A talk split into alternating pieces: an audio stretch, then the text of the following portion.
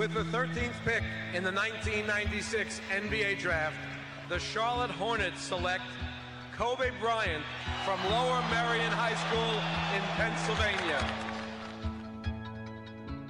Portland has three timeouts left. The Lakers have two. Bryant to shot.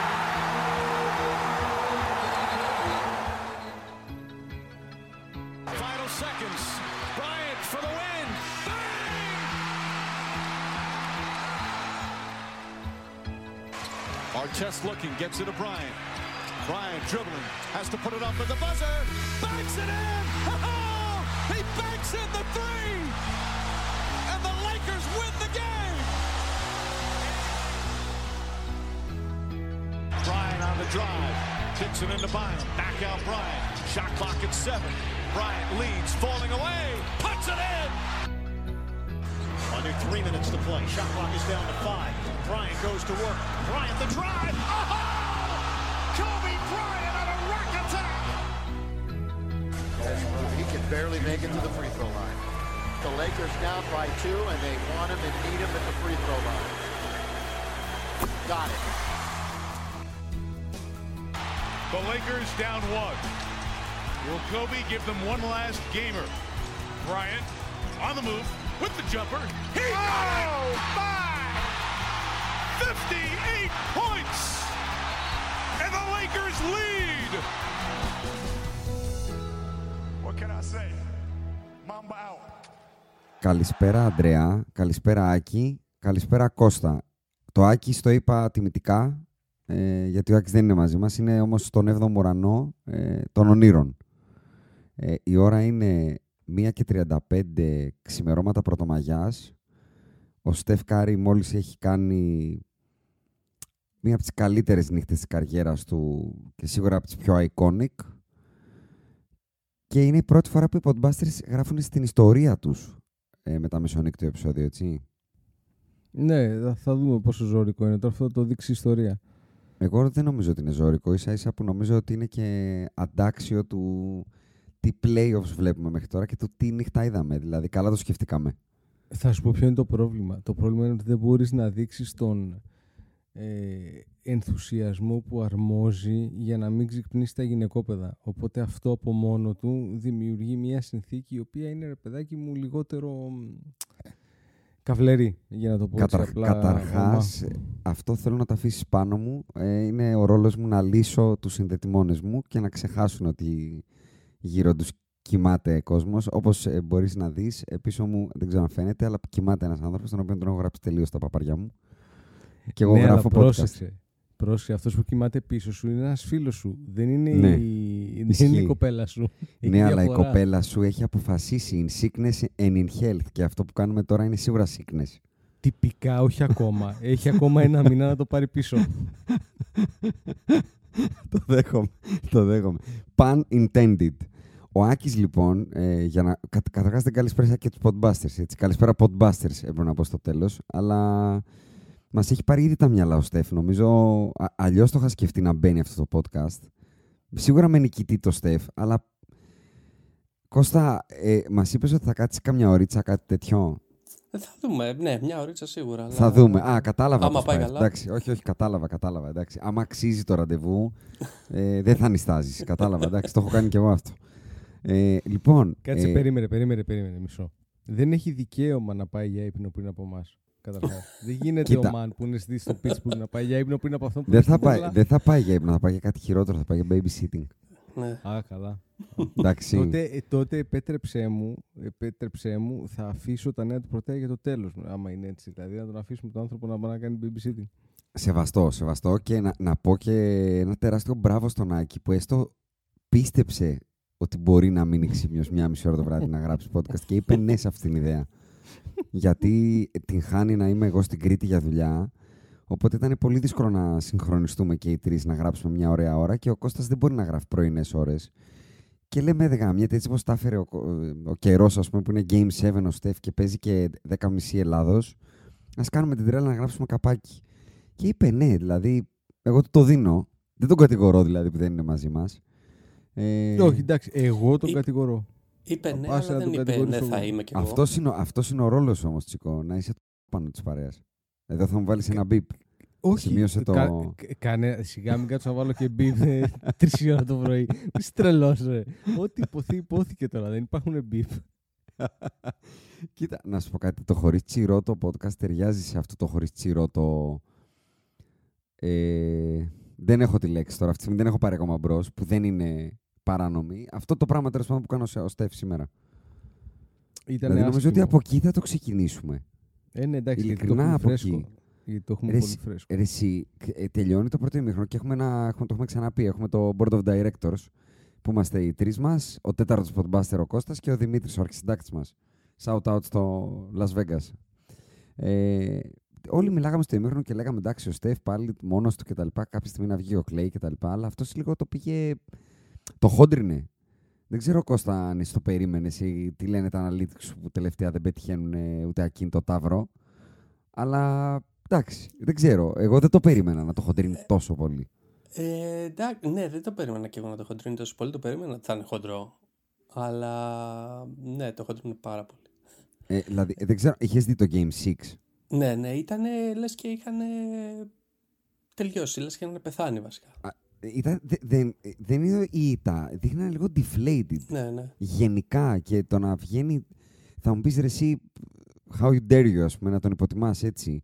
Αλλά δεν είναι τόσο υποτίμηση. Είναι ότι σκέφτηκες ότι μήπως αυτό ήταν το τέλος, δηλαδή, μήπως δεν αντέχει άλλο να Ναι. κουβαλήσει. Γιατί έχει κουβαλήσει Και- όλη τη σειρά πάρα πολύ, ε. Κοίτα, βέβαια και, και σήμερα, αν εξαιρέσεις τον Στεφ και τον Λούνι, οι περισσότεροι ήταν λίγο deflated. Deflated, Ε, όχι deflated. Αλλά δεν ήταν αν ε- στα- στο, πώς το λένε, στο, στην Αν- περίσταση. αν εξαιρέσεις. Μάλλον, όχι αν εξαιρέσεις. Αν το ψάξουμε στο ολόκληρο παιχνίδι, ναι, αλλά ας πούμε η τρίτη περίοδο του Clay Thompson Καλά, είναι ναι. vintage. Ας πούμε. Δηλαδή υπήρχαν σημεία που ο Clay εμφανίστηκε. Ο Wiggins ήταν πάρα πολύ καθοριστικός στο δεύτερο ημίχρονο. Τους τάραξε στο επιθετικό rebound. Πρέπει να έχει δώσει. Ε, Ακόμα και να μην έπαιρνε το rebound, δηλαδή δημιουργούσε τις συνθήκες για έξτρα κατοχές. Συν ότι είναι Game 7 και ο Jordan Poole δεν πολύ συμμετείχε. Κώστα. δεν ξέρω αν θες να πεις κάτι. Βασικά δεν συμμετείχε γενικώ στη σειρά. ε, ναι, εντάξει, τώρα δεν, δεν, μην χάνουμε το χρόνο. Είστε- Είναι και μια μισή ώρα στην Ελλάδα να μιλάμε για τον Μπούλ τώρα. Εντάξει. Μην αναλωθούμε. Ωραία, λοιπόν. Εντάξει, κοίτα, ακού- είναι, ακού- είναι, είναι Έλα. πολλά τα λεφτά. Δηλαδή, κάποια στιγμή θα πρέπει να συζητηθεί, αλλά δεν νομίζω ότι είναι σήμερα η μέρα. Η μέρα αυτή είναι όταν, όταν actually αποκλειστούν οι Warriors, ας πούμε, να κάνουμε τον επικίδιο. Αλλά αυτή τη στιγμή δεν έχει νόημα αυτό. Λοιπόν, ξέρεις τι πώς θα το πιάσω. Θα ξεκινήσω να βγάλω τα πολύ τετριμένα, τα γνωστά. Shout out στον Αντρέα, τον GOAT level μας. Shout out στους Luxury Taxers, τον Μάριο, τον Γρηγόρη, τον Φίλιππα, τον Βαγγέλη και τον νέο μέλος μας, τον Αντρέα, τον Fox, όπως είπαμε και στο προηγούμενο pod. Shout out στην τροπή του, του podcast, το Lebrons μας. Ε, πέντε αστεράκια όπου μας ακούτε. Follow στα social media. Κάντε μας share με τους φίλους σας να μην είναι άσχετοι άνθρωποι και να ξέρουν αυτά που έρχονται. Ε, και τελευταίο, ε, buy me a coffee, κάθετος Podbusters, όπου εδώ θέλω να κάνω και ένα δημόσιο shout-out στον Ανδρέα και να του πω ότι το bullying έπιασε. Το Μμμ. είδες και εσύ δηλαδή στον τραπεζικό μου λογαριασμό. Έπιασε, απλά έπιασε, να, να το έπιασε, πω από έπιασε. μικροφόνου. Έπιασε. Το οποίο ε, buy me a coffee bullying που τους έκανες ξετρύπωσε προπονητή του πρωτέας στις ακαδημίες. Ε, ε, επιβεβαίωσέ με σε παρακαλώ. Ναι, βεβαίως, βεβαίως. Το Vag Chan, shout out στο Vag Chan, ο οποίος δήλωσε μεγάλος φαν του podcast και έπρεπε να ανοίξω την πορτοφόλα. Μόνο Jimmy Μπαμπάς τα λέμε στους τελικούς για ρεβάνς του Bubble. Είπε. Τα είπε, τα είπε όλα σωστά εντωμεταξύ. Έτσι. Δηλαδή, Εκτός από τη αυτό το ρεβάνς του οποίο Bubble. λέει, Εκτός από τη ρεβάνς του Bubble. Έλα, δεν είπε καμία μωρέ, ρεβάνς. τώρα, Έλα, μωρέ. Δεν είπε καμία ρεβάνς. Κοίτα, Αλλά το- θα μου το- πεις ουδής, ουδής το άσφαλτος που εντυπωσιακό. έχει πει και η Άτζελα. Το εντυπωσιακό είναι ότι βασικά όχι, μπορεί να γίνει ξανά. Εντάξει, αν θα γίνει revenge δεν ξέρω ε, του Bubble, αλλά όλοι και οι ημιτελικοί. Δηλαδή, μπορεί να είναι Lakers Denver. Denver και, Και Βοστόνη, Miami Miami. Βοστόνη.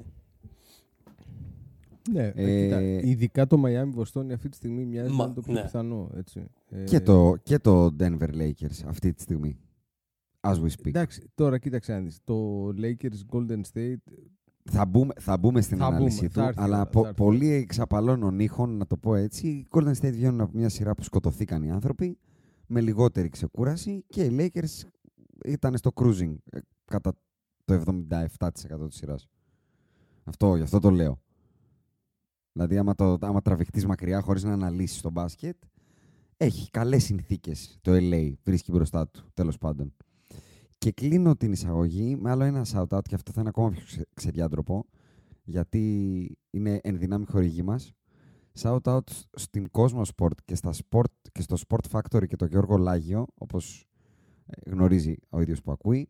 Shout-out στην Εστλέ και την Adidas. Εγώ το έκανα το shout-out, Ε, Τσίκο. κάτσε, περίμενε. Δύο λεπτά, δύο λεπτά. Δύο λεπτά. Πες Όλοι, μου. όλοι αυτοί περιμένω Ναι. κάτι στο λογαριασμό. Γιατί- Ήρεμα, ήρεμα. Και, α, αρχίζει το peer pressure. Όταν αρχίζει και γεμίζει το inbox Α. τους με αλαφιασμένους spotbusters που λένε γιατί δεν, Α. τις- δεν δίνετε τα φράς spotbusters και τα πετάτε από εδώ και από εκεί, θα καταλάβουν τη δύναμη αυτού Α, εδώ α, του α, πράγματος. α- απλά θέλω να ξεκαθαρίσω ότι είναι η τελευταία φορά που γίνεται αυτό το δωρεάν shout-out. Την δεν έγινε επόμενη κανένα φορά, δωρεάν. Έγινε την ουσιαστικά ένα και καλυμμένο bullying έγινε. Δεν ξέρω αν το την, κατάλαβες. την επόμενη φορά, αν δεν δω κάτι στο λογαριασμό, θα αρχίσω να λέω για τους ανταγωνιστές τους. Ξεδιάντροπα. Μου χωρίς να αρέσει πάρω πάρα τους πολύ, ανταγωνιστές μου τους, αρέσει αλλά πάρα θα το πολύ που κάνω. το είπες ψιθυριστά, έτσι χαμηλόφωνα. Ναι. Ακούστηκε οριακά ψυχασθενές. Θα τα λέω. δηλαδή, είπες τρεις εταιρείες. αν δεν δω φράγκα, θα προμοτάρω τσάμπα τους ανταγωνιστές τους. Η, η, η Nestlé μπορεί να στείλει κανονικό καφέ.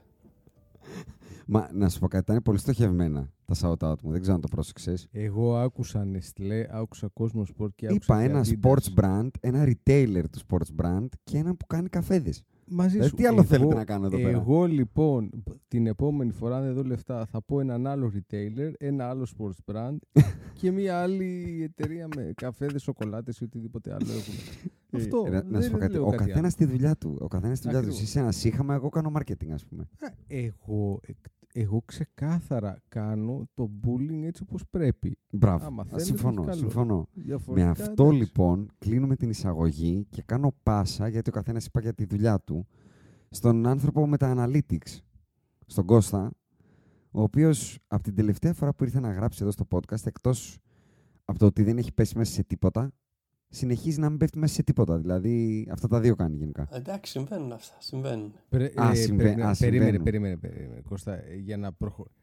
για- για, να προχωρεί, για να προχωρήσουμε στα ε, ημερησίας διατάξεως, πρέπει πρώτα να απολογηθείς εδώ πέρα, να σε στήσουμε στα, στα 11 βήματα και να γίνει το απαραίτητο bullying πάλι. Δηλαδή, άμα Να δεν γίνει, το να περάσεις γίνει. αυτό, ε, δεν γίνεται. Είναι το, πώς να σου το πω, ρε παιδάκι μου, επειδή εσύ είσαι και Αμερικανός και εσύ είσαι στα κολέγια και τα λοιπά, ξέρεις ότι ό- σε όλα αυτά τα fraternities, για να μπεις σαν τους podbusters. το Ξέρω, πράγμα, ξέρω.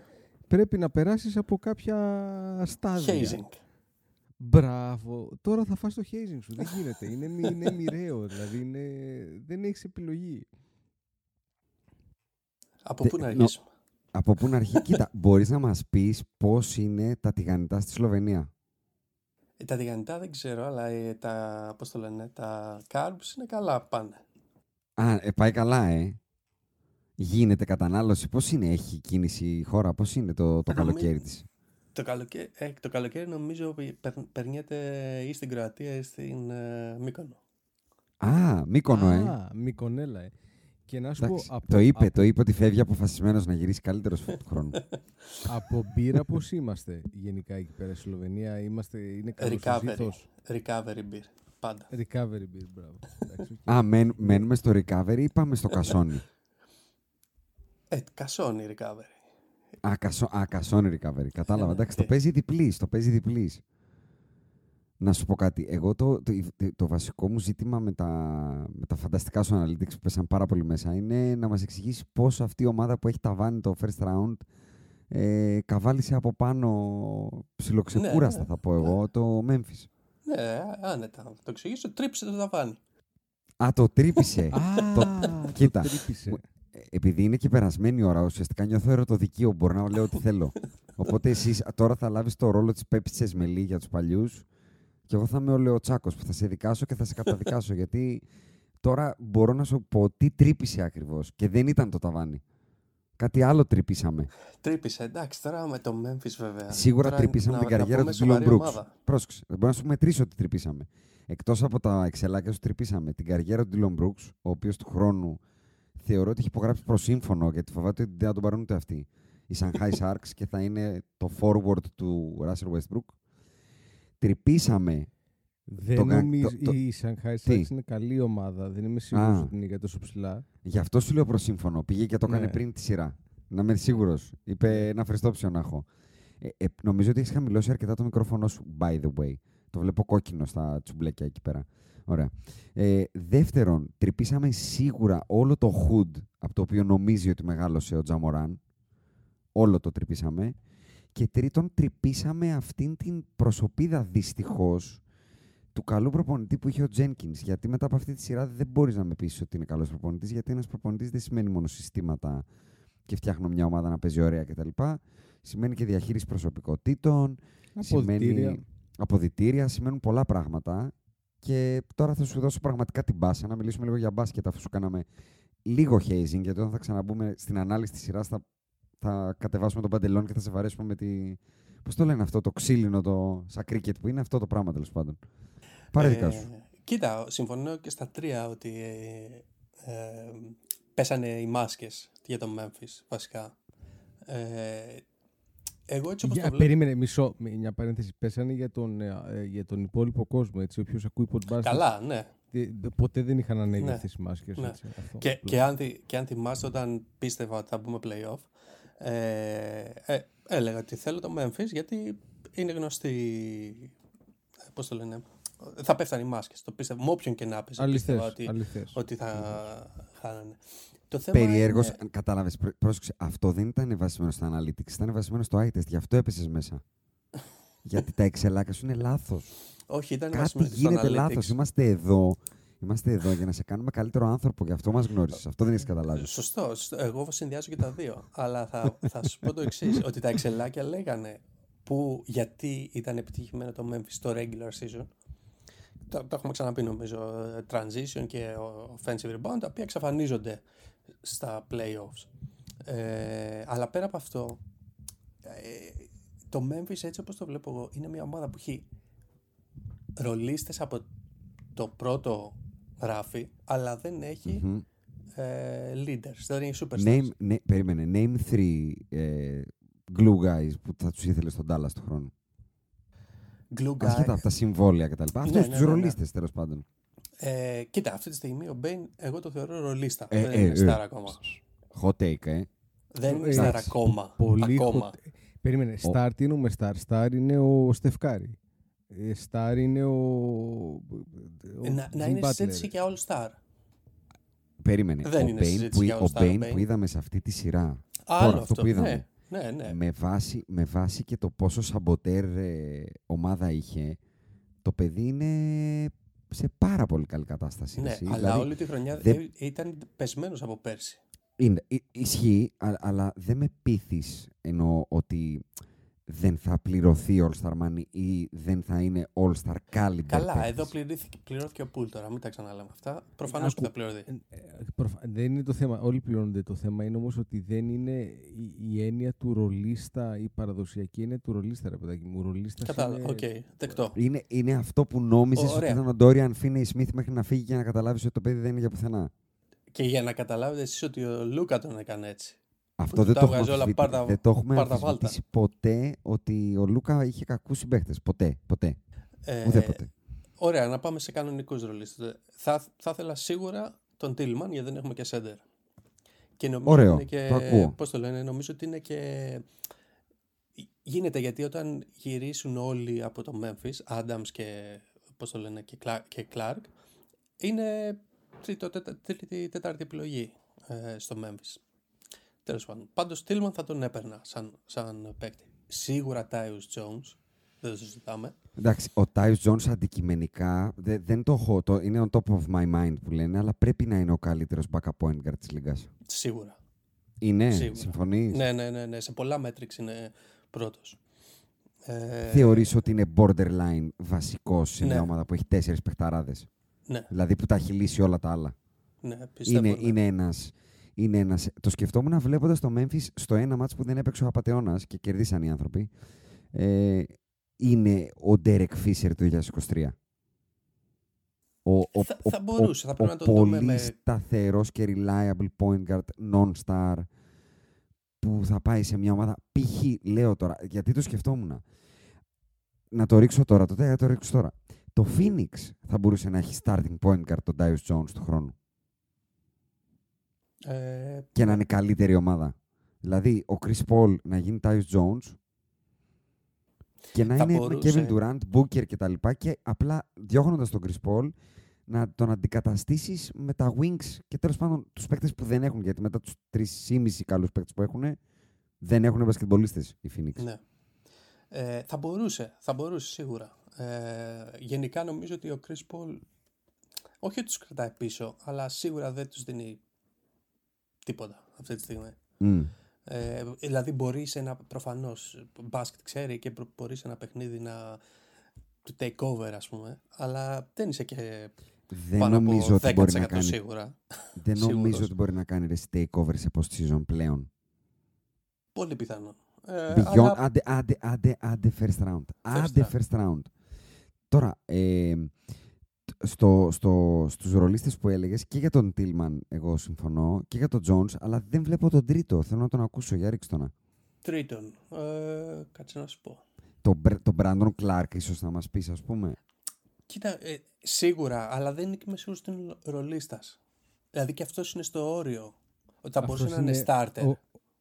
Ο, οριακά bench warmer θεωρώ εγώ ότι είναι ο Brandon Clark. Αλλά τέλος Δεν τον έχεις εκτίμηση, ε. Δεν τον έχω σε εκτίμηση για starter. Δηλαδή δεν μπορώ να φανταστώ σε ποια ομάδα είναι starter και η ομάδα είναι. Καλά, Στην στον ομάδα Dallas του είναι Λούκα, σίγουρα. playoff π.χ. ομάδα. Στην ομάδα του Λούκα, θα σου πω εγώ. Ε, Παιδιά, ο- ε, στην ομάδα του Λούκα, τώρα καθόμαστε και συζητάμε για τον Brandon Clark. Δηλαδή, ο Λούκα χρειάζεται πο- κάτι πολύ παραπάνω από αυτό αυτή τη στιγμή. Η ομάδα είναι τίποτα. Ναι, δεν θα Καλά, ο, διαφωνήσω σε Κλα, αυτό. ο Κλάρκ αλλά όμως δίνει σίγουρα σε μια rim δομημένη protection. ομάδα και είναι rebound, καλός ε. παίκτης. Δηλαδή είναι, δίνει δύο πράγματα δε- ε, που, που δεν τα έχει σίγουρα τον Dallas. Ε, περίμενε, ε, ε, επειδή μιλάμε για τον Dallas, το, μιλάμε για τον Dallas με την παραδοχή ότι μένει ο Καϊρή; Ναι, ναι, πάντα. Α, πάντα. OK, If, εντάξει. if πάντα, if, if. Μμ.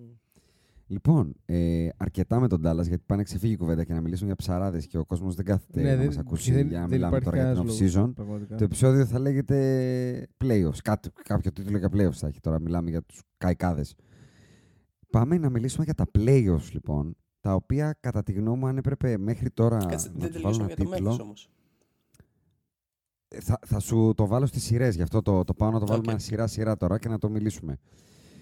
Αν μπορούσα να βάλω ένα τίτλο και θα ήθελα και εσείς να μου βάλετε ένα τίτλο, αν μπορείτε, αν τον έχετε σκεφτεί μέχρι τώρα, είναι ότι είναι η επιβεβαίωση ότι η regular season το μόνο που κάνει είναι να κοροϊδεύει. Τίποτα άλλο δεν κάνει. Και στα playoff έρχεται πάντα νομοτελειακά το ξεβράκωμα της πραγματικότητας. Αυτό θα, το- ε, αυτός ήταν ο τίτλος μου λοιπόν. Το ξεβράκωμα της πραγματικότητας. Ε, για το επεισόδιο να το βάλεις.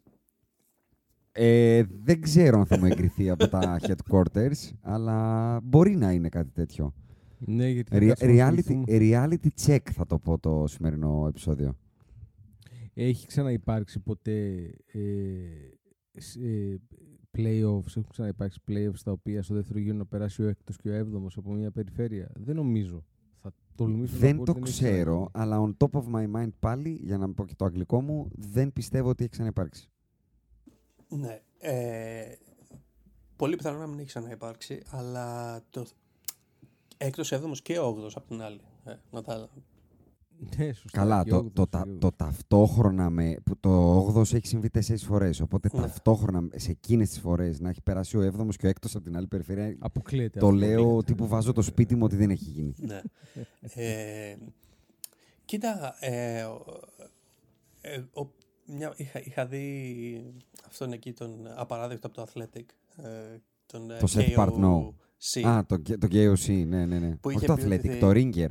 Α, ο Ρίγκερ, ναι. Το Kevin O'Connor. που, που είχε, δει, είχε πει ότι σίγουρα θα δούμε ε, πολύ σύντομα κάποιον να βάλει 100 πόντους και εγώ θεώρησα ότι προφανώς λέει παπαριές ε, το, μο- αυτό που μπορεί να δούμε πολύ σύντομα στα επόμενα πέντε χρόνια είναι κάποιος από lower seed ε, Μμμ. να παίρνει το πρωτάθλημα Ω- Ε, Όχι στα επόμενα. Ε, Κώστα θα συμβεί φέτος. Κάτσε. Κώστα, Ε, αν ε, δεν και το φέτος είναι τα περίμενα. επόμενα. Lower Ενώ seed στα- εννοείς να είναι κάτω από το 4. Να είναι κάτω από ε, ε, six and below. Γιατί μέχρι τώρα αυτό Six που έχει and below. πάρει το χαμηλότερο seed που έχει πάρει πρωτάθλημα ήταν 6 το Houston. Αυτή τη στιγμή η πιθανότητα είναι ε, 40% Αρκετά μεγάλη, πάντως. γιατί Τρεις είναι- στις 8 ομάδες είναι Ναι. 6-7-8. Ναι.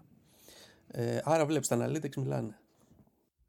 Ε, Αντρέα, τι τίτλο θα έβαζες μέχρι τώρα σε αυτό που βλέπεις λοιπόν; Ε, το ξεφράκωμα μ' αρέσει. Ε, το γκρέμισμα, ε, ρε παιδάκι μου, το, το τελειώσανε κάποια είδωλα για μένα. Δηλαδή, ε, κάποια όχι απαραίτητα δικά μου, έτσι, γενικά, Του ότι κόσμου. λιώνουν, λιώνουν τα είδωλα. Δηλαδή, ο Τζα Μωράν τέλειωσε. Όχι τα, ε, όχι τα, εσύ νομίζω δεν εννοείς, τα- εννοείς τα, τα, τα, τα fakies, τέλος πάντων. Αυτό εννοείς Ρε παιδά, εσύ. Αυτά τα Idol οποία είναι ο ο- Στέφ εννοώ, ρε παιδί μου. Ο- με αυτή όχι, την Τα έννοια. narrative idols. Όχι, narrative όχι, όχι. idols. Ο- μι- μισό λεπτό, παιδιά. Μισό λεπτό, παιδιά. Ε, για μας, idol είναι ο Στεφ. Για πολύ κόσμο εκεί έξω, νέο, που βλέπει τον Τζαμοράντ, idol μπορεί να είναι ο Τζαμοράντ όπως έχει υπάρξει ο Russell Westbrook. Οπότε εγώ τι λέω. Οκ, το ακούω, το ακούω. ότι κάποια πράγματα ε, δείχνουν ότι είναι φτιαγμένα όχι από χρυσό, αλλά από κουράδα. Όπως ο Τζαμοράντ. Ωραία. Ε, ή κάποιοι ε, δείχνουν σε μένα, και αυτό είναι πολύ μεγάλη κουβέντα την οποία φαντάζομαι θα κάνουμε στην πορεία, ότι οι προτεραιότητες τους πλέον είναι αλλιώτικες, όπως ο Γιάννης. Ε, ως εκ τούτου, Ωραίος για σπόρο μένα- πήρες τώρα εσύ, ε. για μένα δεν είναι τυχαίο ότι αυτή τη στιγμή, και είχες κάνει και ένα πολύ καλό post στο facebook κάποια στιγμή, ότι αυτή τη στιγμή στον επόμενο γύρο είναι ο Στεφ, είναι ο Λεμπρόν, είναι ο Τζίμι Μπάτλερ, είναι ο Κέβιν Ντουράντ. Είναι παίχτες οι οποίοι, αν μη τι άλλο, εκτός ότι είναι παικταράδες, ε, διότι παικταράς, παικταράς, πλην του Γιάννη, που είναι μια ειδική περίπτωση την οποία θα τη σχολιάσουμε φαντάζομαι κάποια στιγμή μεμονωμένα, δεν έχουν μείνει έξω. Οι παικταράδες συνεχίζουν όλοι. Όλοι. Δεν μέτρα τον Κουβάη, γιατί ο Κουβάη το παιδί είναι φτιαγμένο από άχυρο. Δεν έχει νόημα. να το Είχαμε συζητάμε. συγκεκριμένα σε εκείνο το post είχαμε αναφέρει τον Στεφ, τον Λεμπρόν, τον Κουάι, σαν βασικούς να τους πούμε έτσι, και τον KD και μετά είχαμε συμπληρώσει τον Jokic, τον Embiid και τον Tatum. Όλοι εδώ, εκτός του Κουάι Λέοναρτ, ο οποίος Δεν με- τραυματίστηκε, δεν με- αποκλείστηκε. Δεν, με- δεν μετράει ο Κουάι για μένα. Όχι, όχι, Γιατί πρόσεξε. Τα- Α, και το Γιάννη, συγγνώμη, για να μην τον αδικήσω. ο- ο Είχα αναφέρει- Κουάι είχαμε είναι- αναφέρει και το Γιάννη. Μπράβο. Ο, Ο- ο, στο Κουάι και η Ντύρεση ούτως ή αλλιώς, άσχετα τι έγινε, ένας από τους δύο θα ήταν εδώ. τον Αναγκαστικά Γιάννη, πέσανε μεταξύ το- τους. τον Γιάννη δεν θα τον αδικήσεις εσύ. Ο Γιάννης αδικεί τον εαυτό του. Έχει Έχεις μπει διαφορά πάρα το ένα πολύ με το καλά. Έχεις μπει πάρα πολύ καλά και ανυπομονώ για, τα, τη, για τη συνέχεια. Τα προσεχώς μου έχουν επίση να πάρω εισιτήριο πάντω. Ε, λοιπόν, θα το πιάσω από την αρχή, από τα πιο αδιάφορα, γιατί επειδή έχουμε μπει και ψιθυριστά και ξενυχτικά κτλ. Δεν θέλω να χαλάσουμε τα ωραία, τις ωραίες σειρές με υποτονικότητα. Θέλω να μπούμε γκαζωμένοι εκεί. Πιάνω την πρώτη σειρά, την πιο μίτσου τσουριαστή, κατά τη γνώμη μου. Ε, δεν θα, σχ- δε, καταρχάς, ε, πετάω έξω Nuggets Timberwolves και Sixers Nets. Τα πάμε στο προηγούμενο podcast. Χοντρικά δεν έχει τίποτα άλλο να πούμε. Νομίζω, εκτός αν ο Κώστας έχει κάποιο take; Κώστα, μην έχεις.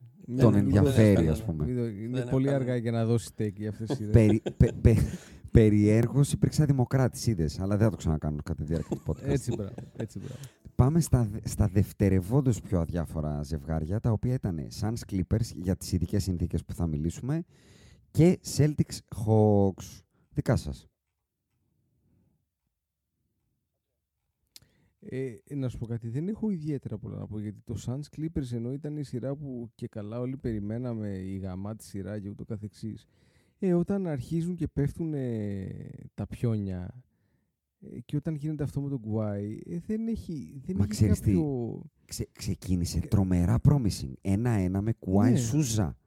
Ναι, ε, α, ε, μετά όμως αυτό το πράγμα ε, έρχεται αυτό που δυστυχώς λέγαμε και επιβεβαιωθήκαμε ότι το παιδί δεν μπορεί να μείνει, να παίξει δύο μήνες σερί, τρεις, κάθε δύο μέρες. Δυστυχώς αυτό επιβεβαιώθηκε και δεν έχει και νόημα. Αυτό είναι που η σειρά αυτή δεν είναι άξια αναφορά. Να σχολιάσουμε τι, το ότι ο Westbrook ε, έκανε νούμερα. Δηλαδή δεν, δεν μπορώ να πω στη διαδικασία. Να σχολιάσω τι.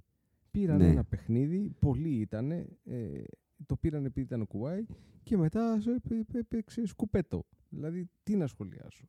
Το, Δηλαδή, το, το, Να σχολιάσω τους Suns, ότι δεν, δεν ψαρώνω με τους Suns. Αυτό είναι ένα άλλο θέμα το οποίο φαντάζομαι ότι θα μπούμε, σχολιάσουμε θα όταν μπούμε. Αφού έχει στο Denver. ξεκινήσει η σειρά με τον Denver, θα μπούμε γι' αυτό. Αλλά το εντυπωσιακό ρε, δεν είναι ότι δεν άντεξε. Είναι έπαθε μηνίσκο.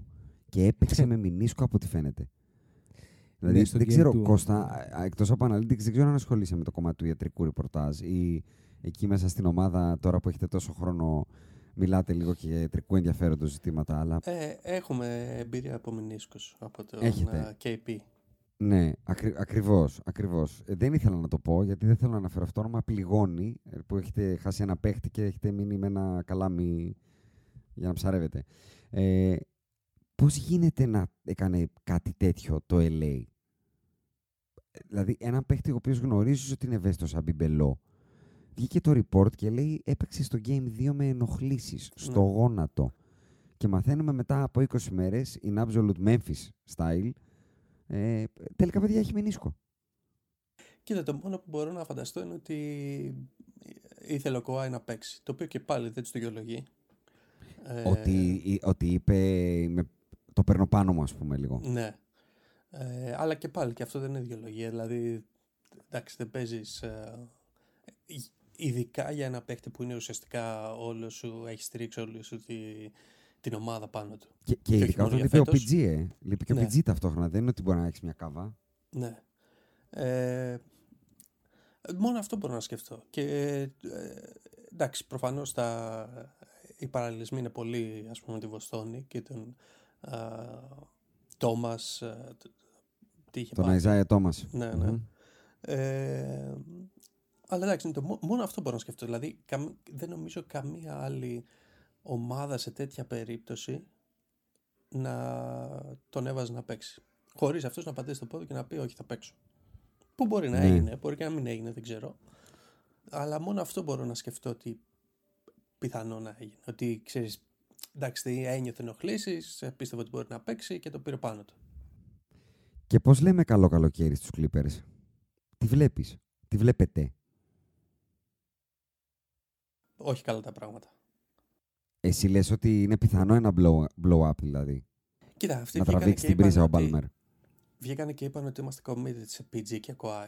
Ε, απλά εγώ αυτό που βλέπω ίσως είναι αλλαγή προπονητή. Έλα, όπα. Πολύ hot take αυτό. Πάρα Ε, πολύ γιατί, hot take. Θα, θα σου πω γιατί.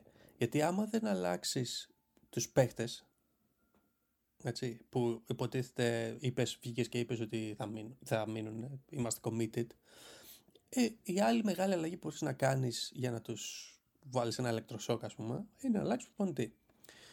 Το οποίο μπορεί να γίνει γιατί έχουν ακουστεί πολλά ότι και ο, και ο Λου ε, δεν ξέρει τι θέλει να κάνει του χρόνου. Α, άρα και από την πλευρά του Λου να προκύψει Ναι, ότι ναι, ναι, ναι. δεν θέλω να μείνω στο καράβι. Ναι. Δεν το έχω Ε, ακούσει, Αντρέα. Δεν... ε, ο- εγώ άκουσα τον Λόρενς Φρανκ να λέει ότι πρέπει να δώσουμε μεγαλύτερη σημασία στη regular season το οποίο στην ουσία κλείνει Μμμ. το μάτι σε, όλες, σε, όλους, σε όλο το αυτό το πράγμα, το load management και ούτω καθεξής. Ναι, ουσιαστικά ε, νομίζω είναι μια ανακοίνωση ότι θα παίζουμε μπάσκετ του χρόνου. Όλη τη χρονιά. Ναι. Η- δεν θε- θεωρώ ότι οι πιθανότητες για blow up είναι μηδαμινές διότι δεν έχουν, δεν έχουν ουσία, δεν έχουν λόγο και δεν έχουν και ελπίδα. Ε, και τα, δηλαδή δεν έχουν ουσία διότι δεν μπορείς να με πείσεις ότι κάνοντας blow up δεν θεωρώ ότι αυτή η ομάδα έχει φτάσει στο peak της και θεωρώ ότι ακόμα μπορεί να το φτάσει αν έχει υγεία. Ωραία, Ναι. ένα το κρατούμενο. Παίρνω την Ότι δεν- παραδοχή δεν ότι- έχουμε δει το καλύτερο edition τέλος Μπράβο. πάντων. Πε- παίρνω την παραδοχή ότι δεν παίζει ο Westbrook σε αυτή την ομάδα του χρόνου έτσι, για να τα πω όλα αυτά προφανώς. Γιατί αν κάνουν καμιά μαλακία και υπογράψουν το Westbrook, ό,τι λέω από εδώ και πέρα γράψει ότι είναι. Αυτό λάθος. είναι, θυμάσαι που στο Έτσι. σχολείο λέγαμε το ceteris paribus. Αυτό, έτερη πάρει. Αυτό είναι. Αυτό είναι. Λοιπόν, Το παίρνουμε λο- δεδομένο ότι όταν συζητάμε δεν υπάρχει Westbrook στο μπάσκετ γενικά. Λοιπόν, ε, δεν μπορούν θεωρώ να πάρουν το max αυτή τη στιγμή στο market από αυτούς τους παίκτες λόγω ακριβώς των τραυματισμών που έχουν υποστεί. Και το τρίτο και το πιο σημαντικό είναι ότι σε 1,5 χρόνο μπαίνουν στο πιο ακριβό γήπεδο που έχει φτιαχτεί ποτέ στην ιστορία του παγκόσμιου πλανήτη. Που έχει και γύρω Ε, στις 100 τουαλέτες από ό,τι έχει πει. Έχει, ε, άκου, άμα σε πιάσει κατούριμα Κώστα δεν έχεις κανένα πρόβλημα, έτσι. Δηλαδή μας το κάνεις σαφές ο Μπάλμερ στη συνέντευξη τύπου. λοιπόν, ε, ε, οπότε πρέπει η ομάδα να είναι ανταγωνιστική. Δεν βλέπω ανταγωνιστική ομάδα με blowout. Ε, εγώ δεν, δεν, δηλαδή πραγματικά θεωρώ ότι αν ήταν υγιείς και παίζανε και ενδεχομένως με μια-δυο τροποποιήσεις ε, basic πράγματα τώρα, όχι πολλά, θα είναι πάλι εκεί τριγύρω και είναι όπως το έχεις πει και την άλλη φορά και α- απεδείχθηκε στο Game 1 ότι αν ο Καουάι είναι υγιής, οι Clippers δεν μπορείς να τους ξεγράψεις. Τους ξεγράφεις Ναι. γιατί στο τέλος είναι οι Clippers. Ναι. Και στο τέλος ο Κουάι δεν είναι υγιής. Είναι διπλό. Ακριβώ, ακριβώς. Αλλά τε- και να κάνεις blow up να πάρεις τι; Δηλαδή Εγώ δεν ξανά- διαφωνώ. Δεν διαφωνώ. Θα, θα, θα γυ- πάω πίσω λίγο σε αυτό. Συμφωνώ με τον Αντρέα, συμφωνώ. Γι' αυτό είπα ότι πιθανόν η μόνη μεγάλη αλλαγή που άμα είναι να γίνει, και επειδή υπάρχουν και αυτές οι φήμες για τον ε, Λου ότι δεν ξέρει τι θέλει να κάνει, ότι μπορεί να είναι αυτό. Αλλά για να πάω σε κάτι που είπαμε πιο πριν, Tyus Jones είναι ένας που χρειάζονται. Δεν έχουν σοβαρό playmaker. Ε, δεν διαφωνώ. Αυτή ήταν η δεύτερη ομάδα που σκεφτόμουν ότι θα ταιριάζει αφ- φανταστικά ένας τύπου Τάιου Ε, Jones. Εκεί ταιριάζει φανταστικά γιατί του μπορούν να του καλύψουν και τις ε, αμυντικές Α, της ναι. λειτουργίες του. Πολύ, πολύ. Και είναι και pass first παίχτη και ε, spot shooter τους ταιριάζει πάρα πολύ. Συμφωνώ, Κώστα. Δηλαδή, μπράβο σου. Σε, σου κάνω την προαγωγή που σου αξίζει. Είναι free agent γιατί τον συζητάμε τόσο Όχι, πολύ όχι, τον δεν Tyus Jones. Α, όχι, όχι, αλλά με, με, με αφορμή ότι όντως είναι ένας παίχτη που χαραμίζεται στον πάγκο πίσω από ένα τσαρλατάνο του αθλήματος. ε, Βοστόνη Αταλάντα. Είναι μια σειρά η οποία, έτσι για να πω κι εγώ τη μαλακία μου, ε, έχει περισσότερα takeaways για μένα από ότι ίσως φαίνεται, τέλος πάντων. Δεν ξέρω εσείς πώς το είδατε, αλλά για μένα, εγώ έχω να σχολιάσω πράγματα εδώ. Εγώ το μόνο takeaway που έχω είναι ότι ο Mazzulla φάνηκε η απειρία του σε κάποια παιχνίδια. Έκανε τη Ε, ματσόλα δηλαδή. Αλλά εντάξει, ε, νομίζω ότι εντάξει, δεν, υπά- άλλη συζήτηση νομίζω για αυτή τη σειρά δεν υπάρχει. Γιατί. Οκ.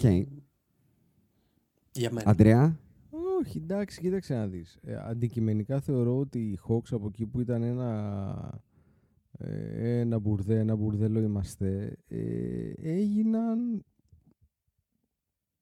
Έχουν, δηλαδή κλείνουν τη σεζόν on a high note.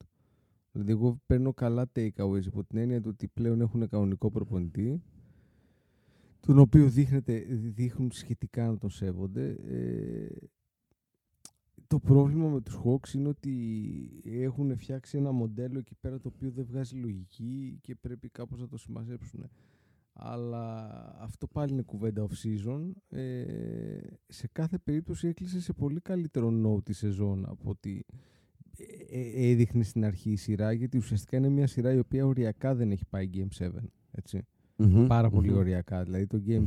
6 ε, απλά Στο, στο τελειώσανε- ένα shoot. Στο ένα ναι, shoot. μωρέ, τελειώσανε οι σφαίρες της, ε, της Αταλάντας και είναι λογικό διότι όλο αυτό το πράγμα δεν βγάζει λογική. Η ομάδα αυτή δεν βγάζει λογική.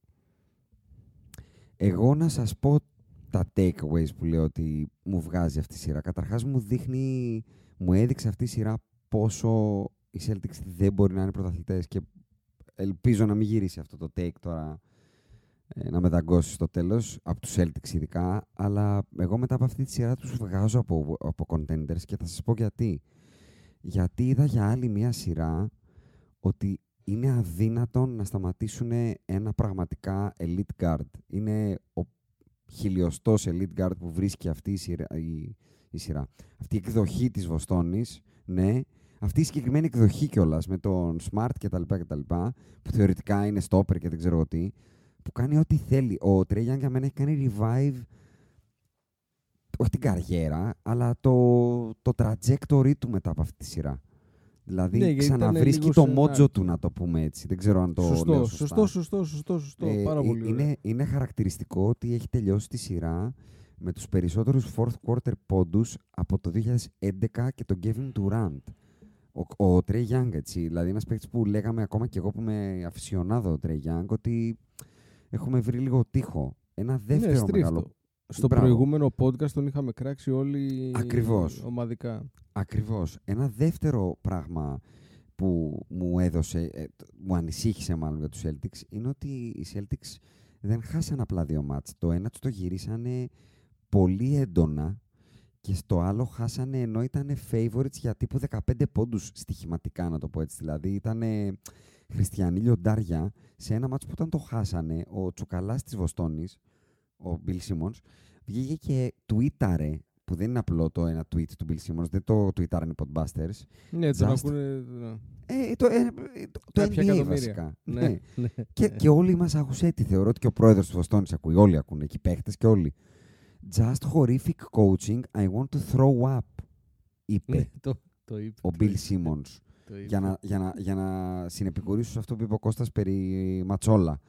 Ε, οπότε, αν τα συνδέσω όλα αυτά, εγώ θα πω ότι η Ατλάντα έδειξε ότι δεν, δεν μπορώ να βρω τρόπο που θα περάσουν και τους ε, Sixers με το Harden, ένα επίσης elite guard. Μετά, οκ, τους τα έφερε έτσι τύχη να μην πέσουν πάνω στο Γιάννη και στο Jrue Holiday, αλλά στους τελικούς του NBA θα βρούνε ή το Steph Curry, ή το Devin Booker, ή το Jamal Murray, και στους Lakers μπορεί να μην έχουμε elite guard με αυτή την έννοια, αλλά η τριάδα D'Angelo Russell, Austin Reaves και ο LeBron που δεν είναι guard, αλλά στα guard θα τον βρεις να το πούμε έτσι. Στο- με- με ball handler είναι ο άνθρωπος. Δεν μπορώ να βρω τρόπο που μπορεί να κερδίσουν μια σειρά με αυτούς. Δεν ξέρω. Αυτά από μένα για αυτή τη σειρά. Αυτά μου άφησε.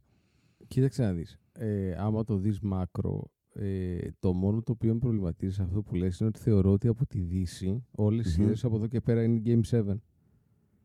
Άρα θα βρούνε μια αποκαμωμένη δύση. Αυτό εννοείς. Και ειδικά άμα στο τέλος ε, ε, προκύψει από εκεί πέρα μια ομάδα είτε το Golden State είτε οι Lakers που είναι πιο γερασμένες είτε Μμμ. το Phoenix το οποίο δεν το πιστεύω καθόλου αλλά τέλος πάντων και αυτό είναι πιο γερασμένο και δεν έχει options.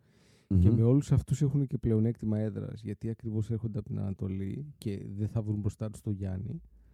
Ε, εντάξει, αυτός είναι ο τρόπος με τον οποίο είναι contender. Δεν μπορώ να τους βγάλω από contender, αλλά συμφωνώ ότι είναι στην κατηγορία δεν ψαρώνω κιόλας. Γιατί α, αντικειμενικά αυτή τη στιγμή πρώτο φαβορεί να περάσουν από την Ανατολή, έτσι.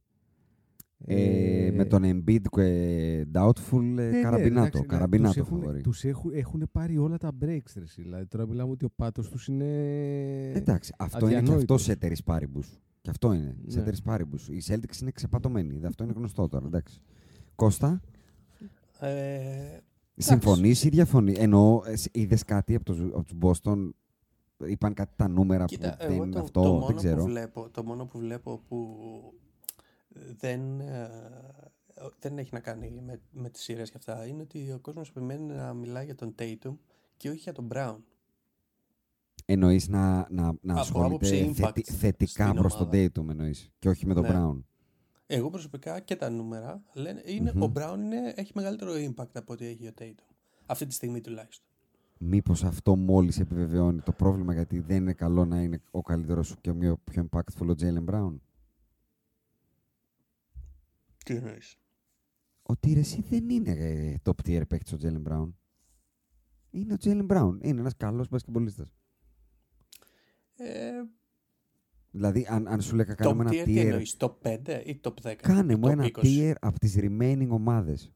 Υπάρχει χειρότερος best guy σε ομάδα; Χειρότερος best guy. Ε, Nuggets, Suns, Warriors, Lakers, Sixers, Heat, Knicks. Ναι, ίσως, ίσως έχεις δίκιο. Απλά η διαφορά είναι ότι, για παράδειγμα, πάρε τους, ε, τους Sixers.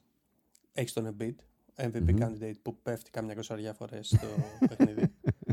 την περίοδο. ε, την περίοδο. Μετά έχεις το Harden που είναι, ναι μεν είναι ψηλά, αλλά προφανώς δεν είναι ο Harden πέντε χρόνια πριν. Μμμ. Και μετά υπάρχει το χάος. Έτσι. Ο Maxey καλός, θα γίνει Πρόσεξε, πολύ καλός δε- παίκτης. Δεν διαφώνεις- δεν διαφωνώ σε τίποτα Οπότε, από όχι, θα σου πω, θα λες σου πω ή θα τι είναι. πεις. Α, Θα σου πω, αυτό που εννοώ είναι ότι η, Βο- η Βοστόνη ναι μεν έχει the, πιθανόν the worst first guy, αλλά από εκεί και κάτω δεν υπάρχει ένα μεγάλο drop off ας πούμε. Ότι ξέρεις, ο επόμενος παίκτης είναι Έχει- νούμερο 100 στη λίγα. έχει πάρα πολλούς καλούς ρολίστες. Συμφωνώ σε αυτό. Πολλούς καλούς έκτους παίκτες. Εντάξει, δεν θα έλεγα εκ τους παίκτες, αλλά καταλαβαίνω που το, γιατί το λες και πώς το Δεν πώς μπορώ το να σκέφτεσαι. φανταστώ σε contending ομάδα κάτι καλύτερο το Marcus Smart από έκτο παίκτη. Α, Συγγνώμη. καλά, εντάξει. ε, Π.χ. εγώ Ή τον μιλάω Derek για- White που είναι πολύ καλός έκτος Ο Derek παίκτης. White είναι έκτος παίκτης ήδη και στη Βοστόνη. Απλά εννοώ παίχτες όπως. Ο... Βασικά βάζω Brown, Tatum, Μμμ. ο Rob Williams. Εγώ από αυτό, πίσω από αυτούς τους δύο εννοούσα ότι έχει πολλούς καλούς έκτους. Ο Ρομπ Α, πίσω από Williams αυτούς δεν τους δύο. ξέρω. Ναι, είναι πίσω από τον Dayton και τον Brown. Ο Ρομπ Williams δεν μπορώ να φανταστώ ότι θα είναι starting 35 λεπτό center σε ομάδα που παίρνει πρωτάθλημα. Δεν Μπορεί θα να είναι επειδή είναι σαν ο- τον Guai. Και γι' αυτό δεν νομι... είναι καλός, αλλά δεν νομίζω ότι είναι, είναι λίγο πιο specialist, να τον πω έτσι τέλος πάντων. Δεν, δεν ξέρω αν μπορείς να χτίσεις ρακέτα με αυτόν τον παίκτη. Είναι specialist, απλά είναι, θα σου πω, ε, όλοι οι centers πάνω αυτή τη στιγμή, αν δεν είσαι ε, Jokic, ε, Embiid, ε, είναι- είναι specialist. Όπως Ποια, και ποια εγώ. ομάδα, να στο πω αλλιώς, ποια ομάδα με τέτοιου είδους ψηλό και χωρίς δεύτερο καλό ψηλό ή διαφορετικό ψηλό έχει πάρει πρωτάθλημα; Καμία, εγώ θα σου πω. Ε, Warriors. Ποιοι; Warriors. Οι Λέμε. Warriors έχουν, το, έχουν τον Draymond Green, ε. Ε, Ψηλό είπα, δεν είπα μόνο. παι- ε, ρακέτα, Εντάξει. ρακέτα. Γι' αυτό σου είπα να χτίσεις ρακέτα. Οι Warriors, πολύ μεγάλο κομμάτι της ρακέτας τους είναι ο Ναι, Draymond ναι, Green και συμφωνώ. παίζει και Α- σαν πέντε πολύ συχνά. Η Boston, αυτό σου λέει η Boston. Αν βγάλεις τον Robert Williams, τι μένει ο Al Horford στα 39 του τα, τα γλυκά; 39-39 έχει impact όμως. Έχει, ε, έχει. Εντάξει, οκ. Κάτσε να τον δούμε τώρα με τον Embiid, αν παίξει. Εγώ νομίζω θα παίξει ο Embiid.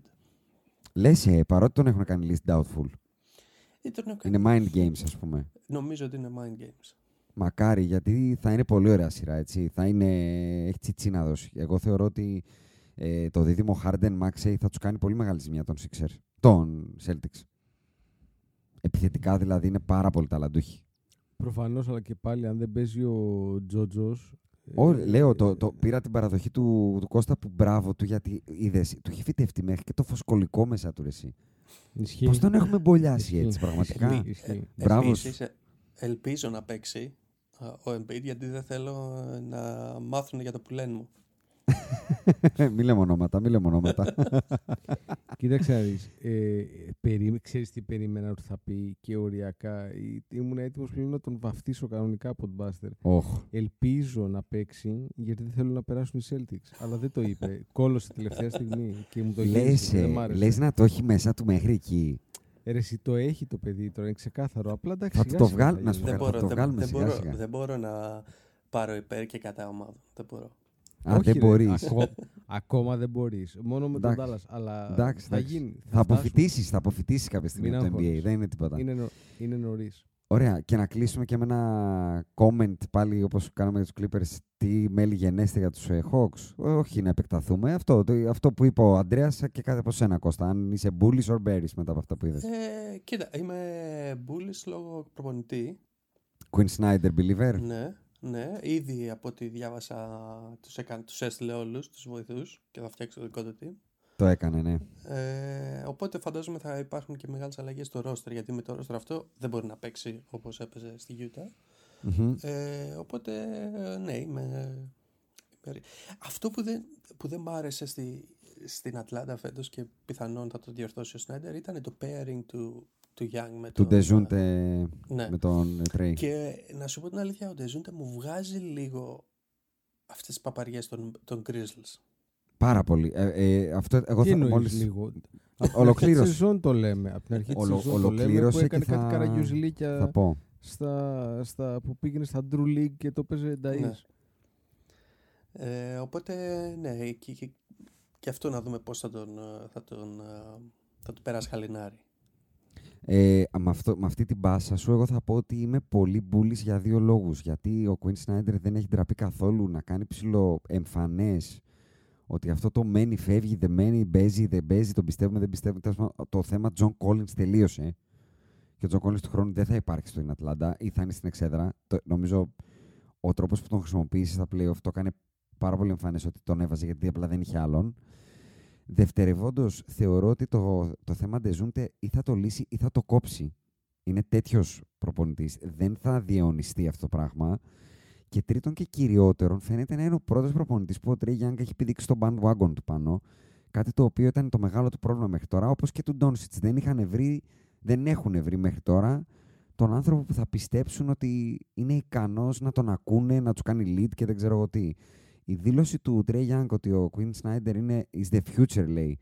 Και I believe that with him uh, the city is going to win a championship. Άσχετα αν είναι πολύ τραβηγμένη, μάλλον, είναι ότι έχω, τε, καταστάλαξα. Βρήκα τον προπονητή μου και με αυτόν θα πορευτούμε και είμαι ο superstar και δεν θα του ξανακάνω νούμερα του προπονητή κτλ. κτλ. Και για μένα αυτό είναι ίσως το μεγαλύτερο benefit για μια ομάδα που με όλα τα κακά που λέμε τώρα πήγε μια ομάδα που ήταν πέρσι φιναλίστ του NBA στα 6,5 μάτς. Ναι. Στα 6 Κοίτα. σχεδόν 7.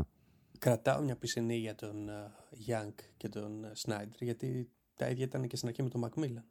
Δεν είχε βγει τόσο Δεν hot. είχε- ναι, Ήτανε, δεν είχε ήτανε βγει τόσο buyer της μετοχής, αλλά δεν ήταν τόσο hot. Που, που Συμφωνώ. να σου πω κάτι, με το Macmillan, κάτι, δηλαδή δεν είναι ότι τον αποκήρυξε κατευθείαν. Πήγανε κάπου έτσι Ναι, παρέα. ναι, ναι. Δηλαδή το, το πήγανε το καράβι μέχρι τους τελικούς περιφέρειας. Ε. Όχι, και, και μεταξύ μας δεν τον κατηγορώ γιατί ο Μακμίλαν εγώ δεν τον θεωρώ καλό προπονητή. Μμμ, Ε, μμμ. Εντάξει, δεν είναι κακός. Είναι average, αλλά δεν νομίζω είναι αυτός που θα σε πάει στο επόμενο στάδιο. Μμμ, μμμ. Και κλείνουμε και αυτή τη σειρά ε, και πάμε στη, στη mid-level exception σειρά, έτσι την έχω χαρακτηρίσει στο μυαλό μου. New York Knicks Cleveland Cavaliers, γιατί δεν ήταν κακή, αλλά έγιναν πράγματα αναμενόμενα στο μυαλό μου. Δεν πήρα πολύ παραπάνω τσιτσί. Για πάρτε δικά σας. 4-1 η Knicks, θυμίζω. Θα σου, ε, ε, για να είμαι πολύ ειλικρινής μαζί σου, αν εξαιρέσεις ένα παιχνίδι που ήταν μια Κυριακή απόγευμα, ήταν η σειρά με την οποία ασχολήθηκα λιγότερο από όλες. Γιατί αφενός είναι δύο ομάδες οι οποίες μου είναι αδιάφορες. Ε, και αφετέρου ήταν και λίγο περίεργο το πρόγραμμα. Κάθε φορά που παίζανε αυτοί, έπαιζε και κάποιος άλλος που ήταν καλύτερος. Είχε περισσότερο ενδιαφέρον να το δω. δηλαδή, παίζανε την ώρα που έπαιζε ξέρω, εγώ, το Milwaukee. Δεν θα κάτσω να δω ο Knicks. Ε, οπότε δεν έχω εικόνα, δεν έχω άποψη και δεν θεωρώ ότι έχει και σημασία. Ειλικρινά. Δηλαδή δεν αλλάζει κάτι για μένα το αποτέλεσμα αυτής της σειράς. Το, το τι χρειάζεται το Cleveland το ξέραμε και το τι είναι η Knicks το ξέρουμε. Δεν θεωρώ ότι είναι για παραπάνω από εδώ που Περίμενε, που γιατί είναι. εδώ έχω να σου κάνω κι εγώ λίγο τώρα hazing. Ε, Μμ. Δεν θεωρώ ότι σε αυτή τη σειρά δεν διαψεύθηκε το take, π.χ. το δικό σου νομίζω και του, Αντρέ, του Άκη, ο- με το- όταν γράφαμε του Check and Bake, ότι ο Mobley είναι up there και αμυντικάρα και έχει εξελιχθεί κτλ. Ήθελα να το ρίξω στο τραπέζι, δηλαδή νιώθω αν, αν κάτι πήρα από αυτή τη σειρά είναι ότι ο, μάλλον είχα δίκιο για το Mobley. Το παιδί είναι σε ντεμπουρή κατάσταση. Δεν θεωρώ ότι είμαστε εκεί ακόμα. Θεωρώ ότι είναι νωρίς να, τον κρίνουμε- να κρίνουμε ένα δεύτερο ετή παίχτη που παίζει την πρώτη, σου, η πρώτη του σειρά playoff. Σου θυμίζω ότι ο Κόμπι στην πρώτη του. Δεν του συγκρίνω προφανώς. Περίμενε. Ε, όπα, εντάξει. Όχι, δεν του συγκρίνω προφανώς, λέω, αλλά θέλω να πω ότι οι πολλοί παίκτες, μεγάλοι παίκτες, τεράστιοι παίκτες, την πρώτη φορά που πάνε στα playoff πάνε μπαίνουν λίγο με τον κόλλο. Ναι, αλλά το, Θα το, συμβεί πρόβλημα, και μου- αυτό. πρόσεξε, το πρόβλημα μου δεν είναι το, παι- το μπασκετικό. Είναι αυτό που σου λέγα και την προηγούμενη φορά, ότι δεν τον βλέπω να έχει αυτή τη νότσα, τη, το, τη star quality, δηλαδή να, να μπορεί να, να κάνει το extra step να γίνει the guy. Εγώ Ε, σε- θεωρώ ότι α- αυτό physically πρέπει. και mentally. Εγώ θεωρώ ότι μπορεί, αλλά αυτό πρέπει σε μεγάλο βαθμό να στο βγάλει και ο προπονητής. Η ομάδα, Οκ, όλη οκ. να, να, να, να σε υποστηρίξει το infrastructure μιας Μμ. ομάδας Δηλαδή, για το να ότι, μπορέσεις να το βγάλεις αυτό. συγγνώμη που σε διακόπτω, το ότι ο Μίτσελ Ρόμπινσον του έχει κάνει ακραίο bullying, όπως και του Τζάρετ Άλεν, ε, δεν είναι καλό. Δηλαδή, δεν είναι ότι έπεσε στον Embiid και κολώσαμε. Έπεσε σε έναν τύπο πολύ average. Συμφωνώ, αλλά ε, θεωρώ ότι είναι πάρα πολύ νωρίς για να, για να, για να το πω με τόσο. με- Δηλαδή, Θα δεν τα μπορώ να ακούσω. το πω. Θα τα ακούσω. μπορώ Δεν να είμαι το έτοιμος να τον κρεμάσω. Απλά δεν τον πολύ πίστευα και ήταν χειρότερος από ό,τι πίστευα. πω. Ναι. Ήταν σίγουρα χειρότερος από ό,τι πιστεύαμε. Ναι. Αυτό Κώστα; είναι η αλήθεια. Θα, θα παρέμβω εδώ. ναι, Θα ναι. πω ότι ο Ρόμπινσον προφανώς τους έκανε τρελό bullying και στους δύο. Αλλά νομίζω μεγάλο ρόλο σε αυτό είχε ο προπονητής. Δηλαδή Μπήκε στα πηγαίνανε, πηγαίνανε και κάνανε κάτι double team και traps αχρίαστα. Το οποίο μετά προφανώς έχει downstream effect στα rebounds. Ε, και το κάνανε συνεχώς. Το κάνανε, σο- δηλαδή δεν έκανε adjustment. Το έκανε. Συνέχισε και το έκανε. Μμμ. Δε, δε, δε το, ή δεν το έβλεπε ή πίστευε ότι θα αλλάξει. Ε, ε, ίσως να πρέπει να παίξει μόνο στο center. Αυτό είναι δύσκολο να γίνει γιατί υπάρχει και ο Allen.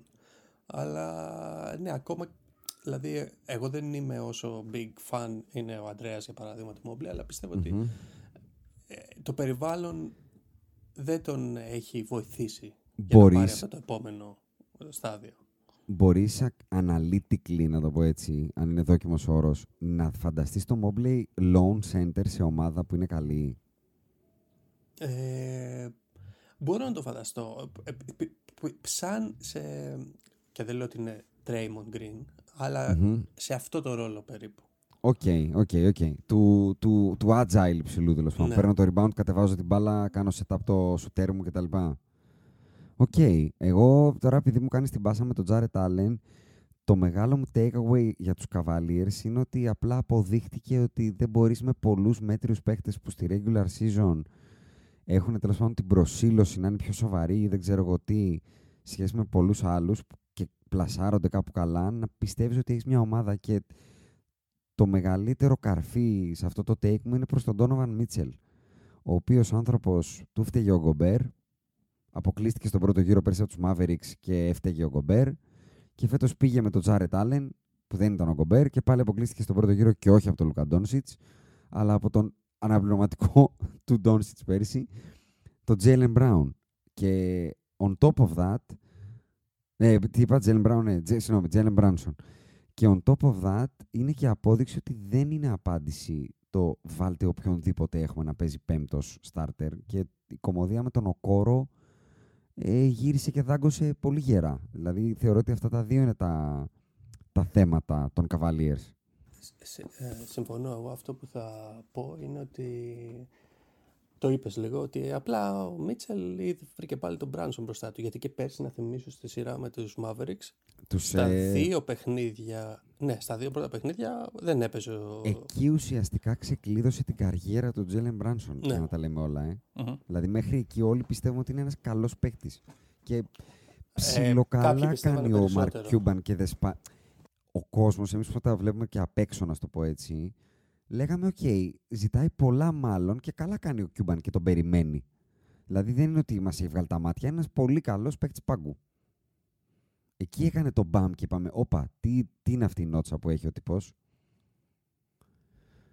Ε, ε, θα συμφωνήσω πάρα πολύ και με το, το κομμάτι Bickenstaff. Το είχα πει στο podcast με τους Second Bake και ένα shout-out στο φίλο μου το Μάνο, ο οποίος πρέπει ο Τίμποντο να τον έχει τσουξει αρκετά αυτό που του συνέβη, αυτό το clinic του Τίμποντο στα 5. Ε, θεωρώ ότι ήταν και ένα major προπονητικό win. Δεν πέρασε η καλύτερη ομάδα. Πέρασε ο καλύτερος προπονητής, κατά τη γνώμη μου. Δηλαδή ήταν, ήταν μεγάλη η διαφορά του πώς ε, διαχειρίστηκαν κιόλας αυτά που είχαν στα χέρια τους. Δηλαδή ο Bickerstaff δεν έκανε καμία προσαρμογή. Εφ, πέντε παιχνίδια έβλεπα να βασίζεται στο ότι ο Μίτσελ θα μας τραβήξει, να το πω έτσι. Θα τραβήξουμε το κάρο και that's it. Ο Γκάρλαντ έχει χάσει τελείως το ρόλο του. Ε, δεν, δεν, και, και να σου πω και κάτι, δεν κατάλαβα και ποτέ στην τελική γιατί αυτό το κόρο δεν έγινε αυτό που κάνανε οι Celtics και βρήκαν τον Derek White ή οι Knicks και βρήκαν τον Josh Hart. Ε, First round pick, μια κάλτσα και να πάρουμε έναν καλό παίχτη να βάλουμε στην πεντάδα. Αυτά. Κοίταξε να δεις. Ε, είναι πολύ συγκεκριμένα. Δηλαδή, ο επικίδιος των Cavs έχει πολύ συγκεκριμένα βήματα τα οποία μπορούμε να δούμε και το καλοκαίρι, αλλά είναι ουσιαστικά ο προπονητής. Ξεκινάει από τον προπονητή και στο τι θέλουν να κάνουν. Δηλαδή, έχουν ένα περίεργο μείγμα εδώ πέρα, όπου τα λεφτά τους είναι μοιρασμένα σε έναν παίχτη που νομίζει και το perception είναι ότι είναι καλύτερος από ό,τι είναι, ο Donovan Mitchell. Τα βλέπει μεγάλα μέσα στο νερό αυτός πάρα πολύ. Ναι, ναι, ναι. Ε, Έναν άσο ο οποίος είναι ένας πο- πο- ωραίος, ωραίο παικτάκι, καταπληκτικός για regular season, αλλά το παιδί δεν μοιάζει να είναι για, για, για, για εκεί που θέλει πέτρες. Ε, και το τρίτο είναι ότι μετά έχεις ένα παίχτη Φέρελπι που πρόσεξε. Λέω εγώ τώρα ότι δεν ψαρώνω και θα του δώσω τη δεύτερη ευκαιρία γιατί θεωρώ ότι είναι πολύ νωρίς για να τον στη δεύτερη του χρονιά και πρώτη φορά που μπαίνει στα playoff να τον θάψω. Μμμ. Αλλά πρόσεξε, α- αυτά όσο εύκολο είναι να το δικαιολογήσεις, τη δεύτερη φορά τόσο εύκολο είναι μετά να χαθεί το ταλέντο όπως χάνονται ταλέντα παντού έτσι. Άμα δεν το υποστηρίξεις σωστά, δεν χτίσεις πάνω του αν τον πιστεύεις και ούτω Ναι, καθεξής. εντάξει. Έτσι. Να, να, Δηλαδή, πάθει, να πάθει Ντόνσιτς. Αυτό. να Ε, πάθεις, Κώστα. να, πα- να, πα- εγώ πάντα αυτό θα το λέω να πάθει σωτήρι νίνη. Για μένα Ωραίο. πάντα ε, το παράδειγμα είναι ο Σωτήρης Νίνης στο ποδόσφαιρο και ο Χρήστος Ταπούτος στο μπάσκετ. Πολύ ωραίο και χτύπημα κατά από τη ζώνη στον Κώστα, τον XG. Τα πούντος ε, θα βάζα και Διαμαντόπουλο. Εντάξει, το κιτσάκι ρε, εσύ ήταν και τραυματίας όμως. Δεν ήταν μόνο. Πολύ είχε πολλά τραυματισμό. προβλήματα με τα Πολύ γόνατά του, τραυματισμό. σου θυμίζω. Ενώ ο Ταπούτος ήταν. Ήταν πολύ ωραίο το παράδειγμα. Ήταν απλά βλαμμένος, ήταν πυροβολημένο στο κεφάλι το παιδί. Δεν Ο είναι- Ταπούτος ερχόταν να γίνει ο νέος Κούκοτς τώρα. Έλα σε παρακαλώ. Ο Ταπούτος ήταν, ήταν ο στάρ της Εθνικής όταν είχαμε Σπανούλη και Ναι, εσείς στις μικρές. έτσι, έτσι, έτσι, έτσι, έτσι. Ε, να κλείσουμε και αυτή τη σειρά λοιπόν και να πάμε στο, στο πραγματικό τσιτσί με μια ερώτηση μόνο που την έχω σημειώσει έτσι να μου τη σχολιάσει ο Κώστας. Μου κάνει εντύπωση ότι ο Τίμποντο ε, τους ξεβράκωσε με drop coverage και στα playoff. Πώς το, δηλαδή, μου κάνει τρομερή εντύπωση ότι μια ομάδα σαν τους Cleveland δεν βρήκε τρόπο να απαντήσει σε μια τόσο απλή στρατηγική όπως το drop coverage. Δεν ξέρω Ναι, κοίτα. πώς το, σου φαίνεται. ε, ναι, νομίζω ότι το drop coverage εγώ γενικά δεν θεωρώ ότι είναι άσχημο. Ε, Ξέρεις τι, δεν, εγώ δεν το σχολιάζω ως άσχημο, το σχολιάζω όμως σε κάτι πολύ basic που δεν Α, πρέπει ναι. να, σου, να σου πηδήξει, συγγνώμη κιόλας, αλλά να σου πηδήξει μια ολόκληρη σειρά. Πρέπει κάποια στιγμή να το τιμωρήσεις. Ναι. Δηλαδή, έστω Α, και ε. ένα μάτς να το χάσουν από αυτό τέλος πάντων. Ναι, το, το θέμα είναι ότι έχει, πώς το λένε, η Νέα Υόρκη έχει ψηλούς που, παίζουν, που είναι πάρα πολύ καλοί σε αυτό. Ο Ρόμπινσον μόνο drop coverage βασικά μπορεί να παίξει. Μμμ. Ο Χάρτερστάιν το ίδιο. Ε, οπότε νομίζω ότι στους, αυτό είναι το- ότι η ψηλή, είναι σαν τον Λόπες βασικά.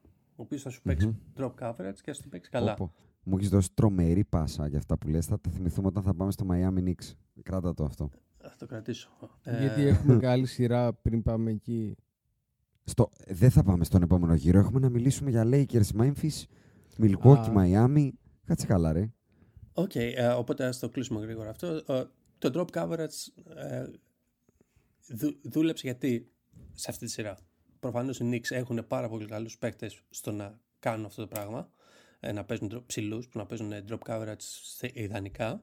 Ε, Και επίσης έχουν και παίκτες ε, ε, που μπορούν να κάνουν fight over the screens για να μην επιτρέψουν ε, στον ε, ball handler να βρει τα spots του, για παράδειγμα. Ο, ο Hart, ας πούμε, που ήταν, που ήταν από τα καλύτερα pick-ups που έκανε ομάδα στο, ε, σε trade, στο trade deadline. Τον ήθελες Ε, στον Dallas, ε; Ε; Τον ήθελε Ε, στον τον, Dallas. Εντάξει, τον ήθελα στον Dallas. αλλά εντάξει, να κάνω. ε, ναι, αυτά. Οκ. Ε, λοιπόν, έχουν μείνει τρεις σειρές που θα αφήσω στο τέλος τη σειρά του Miami με το Milwaukee γιατί έχει πετάξει ωραίο σπόρο όπως είπα ο Τσίκο και θα κλείσουμε με αυτό το exclamation. Αλλά οι άλλες δύο το πιάνουμε όποια θέλετε. Lakers Memphis ή να πιάσουμε τον Golden State Sacramento που είναι και ζεστό σημερινό. Ποιο προτιμάτε τώρα; Ας πιάσουμε τον Lakers, θα έλεγα. Lakers. Πάρτε δικά σας τότε στα Lakers γιατί εγώ εκεί Ε, είμαι προσωπικά, ακόμα με το ε, χειρόφρενο. Εγώ δεν νομίζω ότι υπάρχει πολλή συζήτηση σε αυτή τη σειρά. Έπαιζε μια ομάδα με μια ο... περίπου ομάδα. Η, η άποψή σου για τον Jenkins, γιατί εγώ τον έθαψα λίγο στην αρχή του podcast ήδη. ναι, ε, κοίτα, ε, έκανε τραγική σειρά σε αυτό το... Ε, σε αυτό, σε αυτό, έκανε τραγικό κοτσάρισμα σε αυτή τη σειρά. Ε, δεν μπορείς να βάζεις τον Dylan Brooks να παίζει τουλάχιστον 30 λεπτά σε κάθε παιχνίδι. Και πες Να τον σου πω βάζεις κάτι στον όμως, πρώτο. είναι πάρα... ε, πρέπει να το δώσεις όμως, κάτσε. Είναι πολύ consistent τον Brooks, ρε. Έπαιξε 6 μάτς, έπαιξε από, 30, από 38% field goal ταβάνι μέχρι 20. Έπαιζε μόνο ανάμεσα από εκεί 20-38. Εντάξει, Είχαμε αυτό είναι 38, stable. 35, 23, αυτό. Και στο τρίποντο ακόμα πιο σταθερός, έπαιξε από 14% μέχρι 33. Σταθερά, Ναι. πάνω κάτω, πάνω κάτω. Δηλαδή, ε, πέρα από τ- το πώς διαχειρίζεται τα διάφορα στα αποδητήρια και όλα αυτά, που εντάξει δεν έχουν να κάνουν ας πούμε με τα X&O's και οτιδήποτε, πες δεν είναι καλός ε, people ε, manager. Ναι. Αλλά δεν μπορείς τώρα πρώτο παιχνίδι, βλέπεις τον Brooks πρώτο δεκάλεπτο να έχει πάρει 10 shoot και Όχι να σου συνεχίζεις πω, να τον έχεις. μπορείς, μπορείς. Είναι απολαυστικό να το βλέπεις. Είναι απολαυστικό, Αν είσαι αλλά... Lakers. Ναι, ή αν είσαι, δεν είσαι Memphis γενικά. ε, οπότε εκεί νομίζω ήταν μεγάλο του λάθος. Άρχισε να κάνει το adjustment. Μπορεί να το διάβασει στο Twitter. Πήγες, Ε, μπράβο, αυτό πήγα να πω. Ρε κερατά, μην μιλάς, ρε αγόρι μου. Είσαι κάποιος πλέον τώρα που είσαι στο Spotbus. Νομίζει δεν σε διαβάζουνε. Πήγε ρε Αντρέα μετά το Game 1 και έδωσε tips. Και δεν είναι έδωσε- δυνατόν, και- ρε εσύ τώρα; Αυτή η σειρά ήταν αντικειμενικά, ήταν μια σειρά η οποία ήταν αδιάφορη. Διότι ήταν μια σειρά που μετά το πρώτο, πρώτο παιχνίδι φαινόταν πώς θα πάει. Ειδικά άμα έπαιζε ο Μωράντ. Δηλαδή και το είχαμε γράψει κιόλας ότι άμα δεν παίξει τελείωσε. ε, Θα το γυρίσουν. Άμα παίξει δεν, δεν έχουν τρόπο να κερδίσουν. Δεν Εσύ, έχουν ο τρόπο να Μωράντ, παίξουν Πώς μπορείς σε μια σειρά να, να κάνει το, να, το απόλυτο απαταιωνικό. Το 50 rebound, 37 πόντι, 72 assist σε ένα μάτς και σε ένα άλλο μάτς το 3 στα 152. Γιατί that's what είναι αυτό που λέει και ένας φίλος μας. Αυτό κάνει. Αυτό κάνει. Αυτό είναι Έχει αυτός ο κάνει, παίκτης. έχει κάνει σε ήττα 45-9-13 Westbrookικό και έχει κάνει στην άλλη ήττα 3 στα 16. Θέλω Απίθανος. κα, κάποιος αφισιονάδο του Μωράντ, γιατί είμαι σίγουρος ότι κάποιος υπάρχει εκεί έξω. Θέλω να Και πιστεύω μας ότι δεν ακούει ακούνε. ακόμα. Έχει αντέξει να μας Θε- ακούει. ε. Θέλω να πιστεύω ότι δεν μας ακούνε. Αλλά θέλω κάποια στιγμή κάποιος από αυτούς τους φαν του Μωράντ να μου εξηγήσει σε τι είναι καλός. Εκτός του να πηδάει πολύ ψηλά, γιατί αυτό δεν είναι μπάσκετ, είναι κάτι άλλο. Σε τι μπασκετικό είναι καλός ο Σε, Τζα Μωράντ. θα σου απαντήσω Ένα εγώ πράγμα σαν, θα θέλω. σου απαντήσω Ένα εγώ σαν πράγμα θέλω. αφισιονάδο. Είναι Μμ. καλό παιδί, τα δίνει. Ό,τι λέγανε για το Westbrook. Τα Μμ. δίνει όλα, είναι γλυκούλης, ε, δεν προκαλεί. Δεν προκαλεί. Όπα το Ε, snowflake. Κάτσε, κάτσε, κάτσε, κόψε λίγο, κόψε κάτι. Στο δεν προκαλεί, κόψε κάτι. Ο Westbrook δεν προκαλεί γενικά. Δεν Ο- είναι τύπος α, που τσακώνεται με Morant. τους Ο- αντιπάλους του εννοώ. Ο, ο Μωράντ όμως θα έλεγε κανείς ότι προκαλεί αρκετά. Εντάξει, γλυκούλης είναι. Στέρντι χορεύει. Μμ. Ε, εντάξει, μωρέ, τώρα εντάξει. Ένα παιδάκι είναι το παιδί. Τώρα εντάξει. Ναι. Κοίτα, βασικά είναι He's ο fine, role he's player. fine in the West, bro. He's fine in the West. Το, με τον Jenkins, εγώ θα συμφωνώ στο κράξιμο, διότι δεν μπορείς να κοντρολάρεις την ομάδα σου, δεν μπορείς να κοντρολάρεις τη ομάδα σου σε άξιος μοίρας σου. Ε, και είναι ξεκάθαρο ότι ο άνθρωπος αυτός δεν είχε κανέναν έλεγχο στις παπαριές που λένε, γιατί είπες, είπαμε, κάποια στιγμή υπόθηκε το όνομα του Desmond Bain, ο οποίος ε, είπε και αυτός, και επειδή τον έχουμε εκθιάσει εδώ πέρα πολλές φορές στο παρελθόν, έχει πει πολύ κοτσάνα για αυτός, ε. Μ' αρέσει ε, ο- το, το, ο ιός. Αυτό το, αυτό το ρόλο έχει. Ναι. Ε, Ναι, he αλήθεια spreads. είναι αυτό. Ναι, He- αλήθεια. the, Έχει- the virus spreads. Γι' αυτό εγώ εκεί στο group chat του BOD είχα πει ότι πρέπει να... Θα, θα ήθελα πάρα πολύ να δω τους Grizzlies να κάνουν trade το Morant με τον Lillard.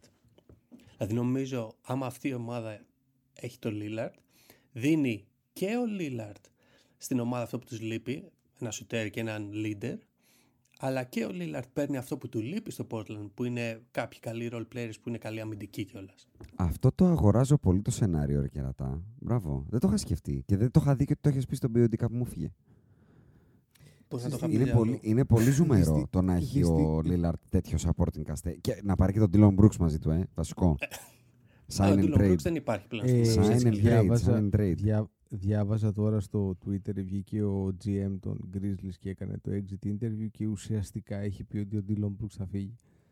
Ε, δεν το Ρε έχει εσύ, πει, γιατί, αλλά ρε ο εσύ, τρόπος με τον γιατί; οποίο απαντάει είναι... Όχι ρε εσύ, τέτοιο παίχτη ρε εσύ. Το, π- το Έχει πρόβλημα κάνει και είναι- λόγο τα αρχικά του DVB, τα φοράει. Ε, σε- Αντρέας, στον πρωτέα σε βούλας θα γκρίλια. τον έπαιρνες; Ποιον; Το DB.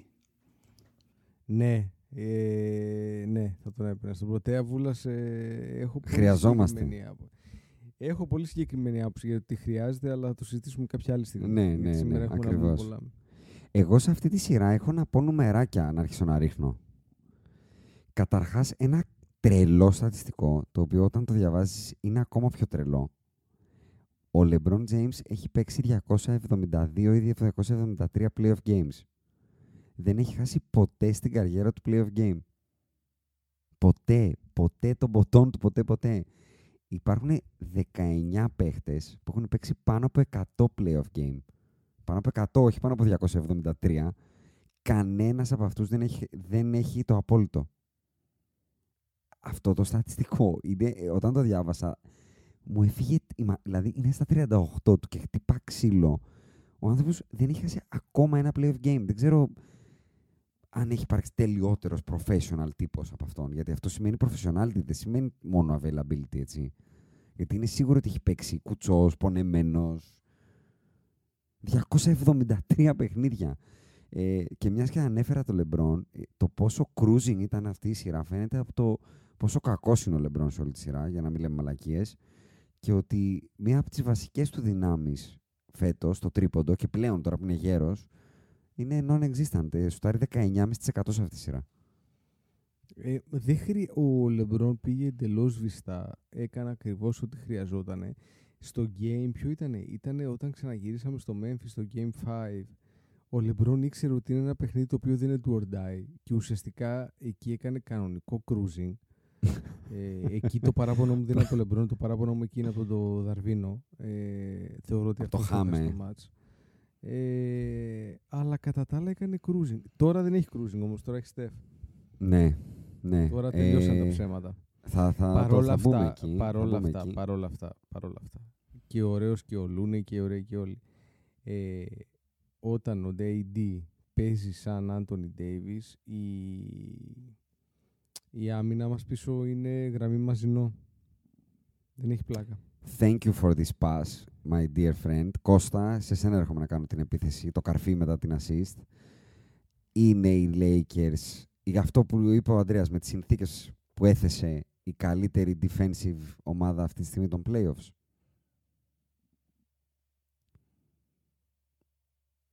Ναι, έτσι ε.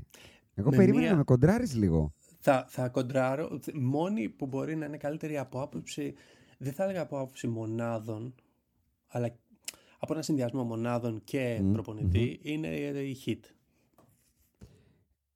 θα το, δε... ξέρεις, θα το δεχθώ με πολύ αγάπη αυτό το σχόλιο. Απλά δεν έχουν τόσο impactful παίχτη όπως ο AD. Μπορεί, Ναι, δεν έχουν Collectively. inter- ναι. μπορεί collectively λοιπόν να τους έβαζε και στους δύο 9,5 π.χ. Απλά το, το έχω, ε, τυχαίνει τώρα να το έχω μπροστά μου σε ένα tweet. Ο Davis έχει σε 6 μάτς 7-3, 5-4-2, 5 μπλοκ. 3-2-2-1-1-0 κλεψίματα και αυτά ξέρεις δεν είναι τόσο πολύ το impact.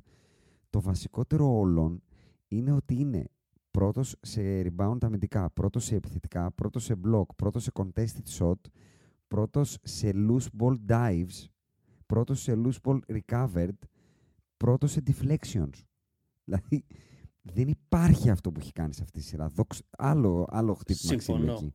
Συμφωνώ. Ε, απλά εκεί που κάνω. τη- Δηλαδή, σίγουρα είναι ο πιο impactful από όσους έχει το ο Miami. Από Ε, την και, άλλη. και, συ- και συγγνώμη που σε διακόπτω, μην το ξεχάσω, κόντρα στον, στον ψηφισμένο Defensive Player of the Year, τον Ναι, οποίο ναι, ναι. εξαήλωσε. Τον εξαΰλωσε από αυτή τη σειρά. Εντάξει, ε, θα πω και γι' αυτό. Αλλά αυτό που ήθελα να πω είναι ότι το Miami, για παράδειγμα, δεν έχει τέτοιον impactful παίχτη. Αλλά από την άλλη, αυτό που σημαίνει είναι ότι είναι plug and play άμυνα. Ενώ οι Lakers, άμα θα, θα Ναι, παίζει άμα- άμα 45 κόψεις λεπτά ο ένα- AD. Άμα, άμα κόψεις ένα κλαρί, έσπασε το δέντρο, λε. Ναι. Οκ. Για, για ρίξε αυτό που πήγες να πεις και λες, θα μπω σε αυτό. Όχι, για τον ε, JJ, Για τον JJJ. J, 3Js, ε, είναι ότι βασικά δεν έπαιξε και πολύ πάνω στον ε, AD. Δηλαδή προσπάθησαν να κάνουν... Ο, εγώ δεν μιλάω τόσο πολύ στο personal. Τον εξαήλωσε στη ρακέτα. Αυτό, η, το Α. presence στη ρακέτα δεν υπάρχει. Ε, είναι Καλά, είναι ναι. κυρίαρχος και στα δύο μέρη ο AD. Ακόμα και στα μάτς που είναι ασθενικός, γιατί αυτό ακόμα δεν το ξεπεράσαμε. Το ότι σε κάποια μάτς ξεχνάω ότι παίζω και στην επίθεση. Παρ' όλα αυτά δεν υπάρχει ο JJJ στην άμυνα. Δηλαδή μονίμως τον απασχολεί. Έχει το νου του ο JJJ, τον Davis, παρότι δεν συμμετέχει στην επίθεση και γενικά τον, τον έβγαλε από, από την όρμα του. Δεν ξέρω αν Ναι. το λέω σωστά. Καλά το λες. Ε, και, και συμφωνώ στην επόμενη σειρά προφανώς είναι ο πιο impactful ψηλός γιατί ψηλός, πεντάρι ας πούμε. Εντάξει, ο Draymond, ε, άμα το θεωρήσουμε και αυτόν σαν ψηλό, ε, προφανώς έχει impact. Απλά και εκεί πάλι έχει τον Kerr, ο οποίος α, κάτι θα σκεφτεί και να το κάνει, να το Εντάξει. λύσει το πρόβλημα συμβολ- συνολικά, όχι με ένα, μια μονάδα. Αλλάζει η πίστα δώρες. Τώρα πάμε σε άλλη πίστα, εντάξει. και Σε όλα τα επίπεδα. Ε, θα κλείσω αυτή τη σειρά εγώ με ένα μπασκετικό και ένα, ένα ράπισμα τελευταίο.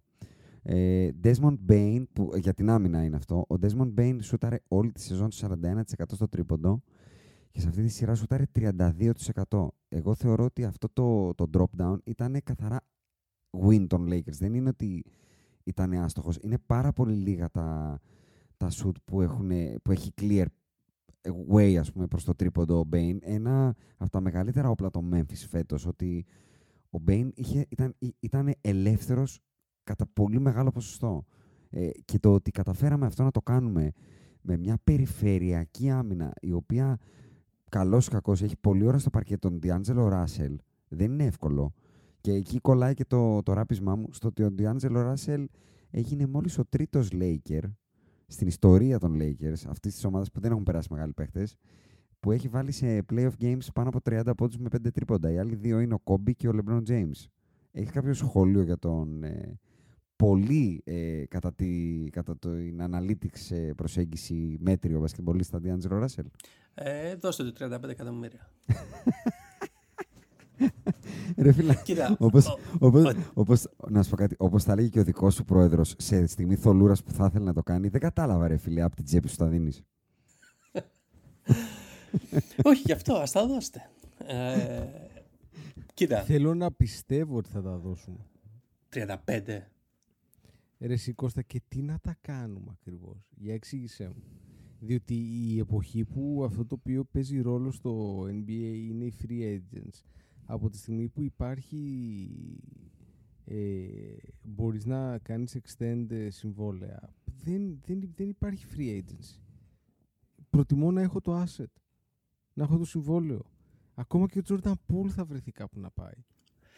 Ε, θα Προτιμάς βρεθεί κάπου εννοείς πάει. να Το δίνεις θέμα τα είναι- λεφτά και μετά να ψάχνεις τι θα πάρεις από αυτά τα λεφτά που έδωσες. Δηλαδή, ε; θε- θέλω να πω ότι τα 35 εκατομμύρια αν δεν τα δώσω στον Τζιάντζελο Ράσελ, που μπορώ να του τα δώσω και να τον κρατήσω, παρότι πρέπει να Ναι, πληρώσω ναι, ναι. και όλους τους υπόλοιπους. Πού θα τα δώσω, Πουθενά, θα τα βάλω στον πάτο μου. Προφανώς Κοίτα. και πρέπει να του τα δώσω. Εγώ θα κάνω λίγο pushback από την άποψη ότι και το έχω, σας το έχω αναφέρει και στο chat ότι προσωπικά άμα ήμουν Lakers για φέτος μόνο, έτσι, για φετος Δεν, δεν λέω ότι εντάξει ναι μπορούμε να έχουμε τον, ε, τον Ντιλό και για του χρόνου και για πέντε χρόνια επειδή είναι μικρός και τέτοια θα, ε- θα ήθελα να είχα τον Conley.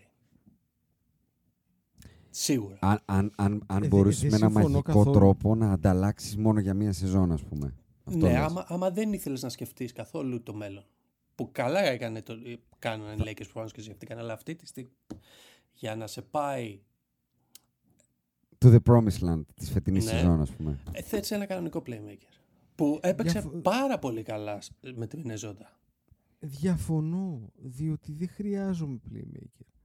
Έχω παίχτη να, να, να μου κατεβάσει την μπάλα και να κάνει την οργάνωση. λέγεται Πάντως, LeBron ε, James. για να κάνω τον, του, του- του διαβόλου, sorry, Τσικό, ο D'Angelo Russell ο ίδιος έβγαλε frustration στις δηλώσεις του στη σειρά με το Memphis.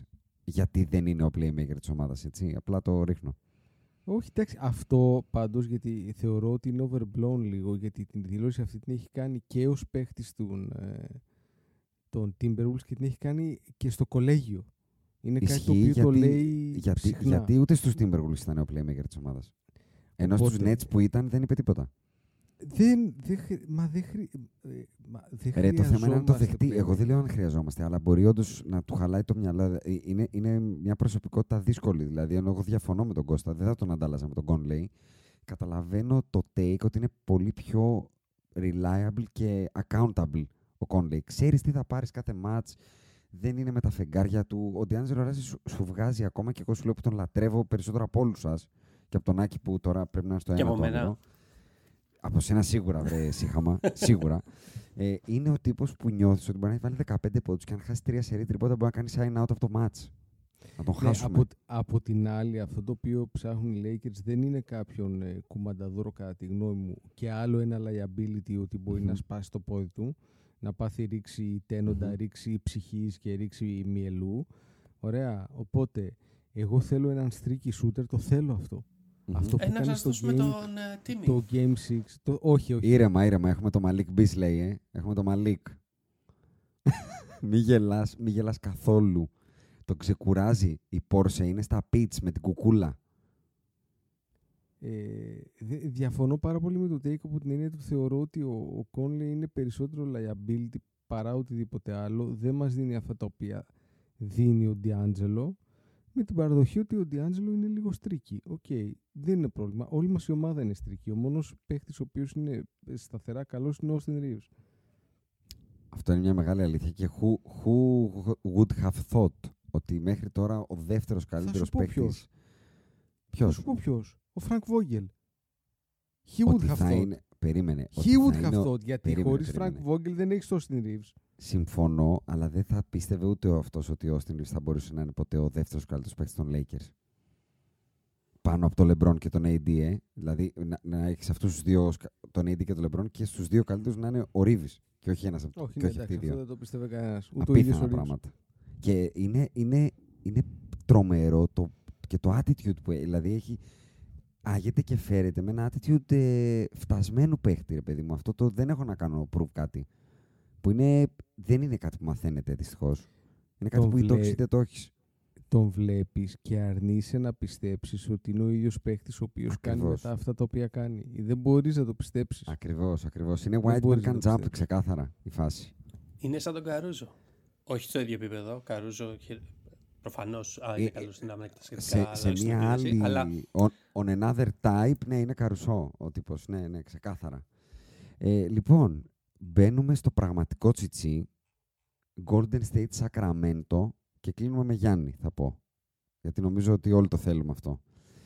Sacramento Golden State, μια σειρά roller coaster, δύο games ο γηπεδούχος στα τέσσερα πρώτα παιχνίδια, 2-2 και κλείνει μια σειρά με μια παράνοια τρεις σερί εκτός έδρας νίκες δύο, τα δύο τελευταία μάτς είναι blowouts υπέρ των φιλοξενούμενων σε close-out games κα- για τον άλλον. Δηλαδή πάει, πάει το Sacramento μέσα στο Golden State, κάνει διπλό blowout με τους Dubs όπως πολύ σωστά είπες Κώστα να γράφουν το, το biggest loss franchise history σε playoff game 19 πόντους, σε closing game ε, το Fox σε μανία παρότι έχει σπασμένο δάχτυλο είχε μέχρι το προηγούμενο μάτς, μέχρι το σημερινό μάτς είχε στη σειρά 30 πόντους, 6,5 rebound, 7,5 assist, 2,5 κλεψίματα ε, και όλα δείχνανε ότι πάμε, αν, αν μη τι άλλο τουλάχιστον, στο να τους φύγει η ψυχή. Και όχι απλά δεν τους φεύγει η ψυχή, αλλά ο Στεφ απλά τους κρατάει στο παιχνίδι όσο πρέπει να τους κρατήσει μόνος του στο πρώτο ημίχρονο και όταν στο δεύτερο ημίχρονο κάνουν show-up κάποιοι μπασκετμπολίστες, όχι όλοι, τελειώνει ο Στεφ με ένα 58-6-1 και ένα λάθος, το οποίο για μένα είναι το πιο ακραίο όλων από αυτά τα νούμερα που είπα, και μια εικοσαρού στο κεφάλι. Δεν- δηλαδή δεν ξέρω τι να πω πραγματικά. Αυτή η σειρά ήταν σίγουρα η πιο fun to watch first round series που θυμάμαι εγώ. Δεν ξέρω αν έχετε δει πιο ωραία. Αλλά ειλικρινά με έχει μπερδεύει. Δηλαδή θα πούμε για Lakers Golden State πριν κλείσουμε και δεν θα ξέρω τι να πω. Ε, εντάξει, εγώ σαν bias θα πω ότι οι Clippers, ε, Clippers Mavs ήταν εξίσου καλή και 7 παιχνίδια. Δεν θα διαφωνήσω. Δεν θα διαφωνήσω. Ήταν Αλλά- πολύ καλή. Clippers Ε. San Antonio θα πω εγώ. Αλλά, ναι, Αλλά, οκ. αλλά ξέρεις τι, δεν ήταν τόσο fun to watch, κατά τη γνώμη μου. Αυτή εδώ η σειρά ήταν σαν να βλέπεις 48 λεπτά ένα ωραίο box. Δηλαδή συνέχεια ναι, ήτανε- μια... Ε, Θα, θα σου πω εγώ ότι μου άρεσε αυτό. Παίζανε και οι δύο ομάδες το ίδιο πάνω κάτω παιχνίδι. Έχουν το ίδιο στυλ παιχνιδιού. Αυτό, αυτό, ναι, ναι. Οπότε ε, ήθελες να δεις, οκ, πώς θα το αλλάξουν λίγο ώστε να τους πιάσουν, ας πούμε, ξέρεις, out of the scouting report. Και θεωρώ ότι ε, α- αυτό που μου έχει κάνει μεγάλη εντύπωση είναι ότι ενώ ο Brown πιστεύω έκανε outcoach σε μεγάλο βαθμό τον Kerr στα πρώτα έξι παιχνίδια, Θα συμφωνήσω. σήμερα έγινε τελείως το αντίθετο. Ε, ήταν σαν να σήκωσε λίγο τα μανίκια ο Steve Kerr σήμερα. Δεν ξέρω αν έγινε αυτό το πράγμα, αλλά νιώθω ότι δεν το περίμενε κανείς στον οργανισμό των Dubs να γίνει αυτό το, τε- το, το 3-3. Δηλαδή, νιώθω ότι λίγο αν τους ξύπνησε μία το punishment του Draymond, τώρα μπήκανε, Ναι. βρήκαν αυτή την νότσα την πρωταθληματική σήμερα. Και ο- Δηλαδή, Όταν- τρόμαξα. Τρόμαξα Όταν πολύ. λέω out coach, δεν είναι απαρα... ε, προφανώς έκανε adjustments καλά ο, ο Kerr με πρώτο και καλύτερο ότι έκαναν, ε, πώς τον κοίταγα τα νούμερα και ε, ε, αύξησαν κατά πολύ, διπλασίασε ο, ο, ο Κάρι σήμερα πόσα pick and rolls έβαλε τους Kings από ό,τι έκανε όλη τη χρονιά με όλες τις ομάδες. Ε, οπότε τους πήγε, έκανε τελείως pick and roll hunting, κάτι το οποίο ο Kerr το έχει πει ότι αυτό δεν είναι μπάσκετ και καλά, αλλά σήμερα το έκανε. Ε, αλλά περισσότερο είναι ότι ο Μπράουν ε, έκανε κάποιες, πήρε κάποιες αποφάσεις που ήταν τελείως... ε, Δηλαδή, εγώ δεν μπορώ να φανταστώ γιατί ο Ντέιβις να είναι τόσο πολύ μέσα στο παιχνίδι τέταρτη περίοδος σε close-out Terrence game. Davis, ναι, ναι. Ναι. Δηλαδή κάτι τελείως αψυχολόγητες ε, αποφάσεις. Αντρέα, Κοίταξε να δεις. Συνολικά η σειρά κρίθηκε σε μεγάλο βαθμό στον λίγο καλύτερο προπονητή, στον καλύτερο superstar, ε, διότι αυτό που το οποίο κάνει ο Στέφη είναι αδιανόητο. Ε, μ, ρε εσύ, ε, αυτό, και, στο αυτό, αυτό, γεγονός, και στο γεγονός ότι χτυπάει ο Fox. Γιατί ωραία όλα αυτά, αλλά ο Fox παίζει τρία παιχνίδια με σπασμένο δάχτυλο. Ε, Ισχύει. Και σήμερα φάνηκε, σήμερα ήταν το πρώτο παιχνίδι που πραγματικά φαινόταν ότι δεν είναι ο ίδιος. Φαινόταν και το ότι δεν έχει ξαναβρεθεί σε τέτοια καταστάση. Δηλαδή, φαινόταν ότι χειράστην του Sam Shots.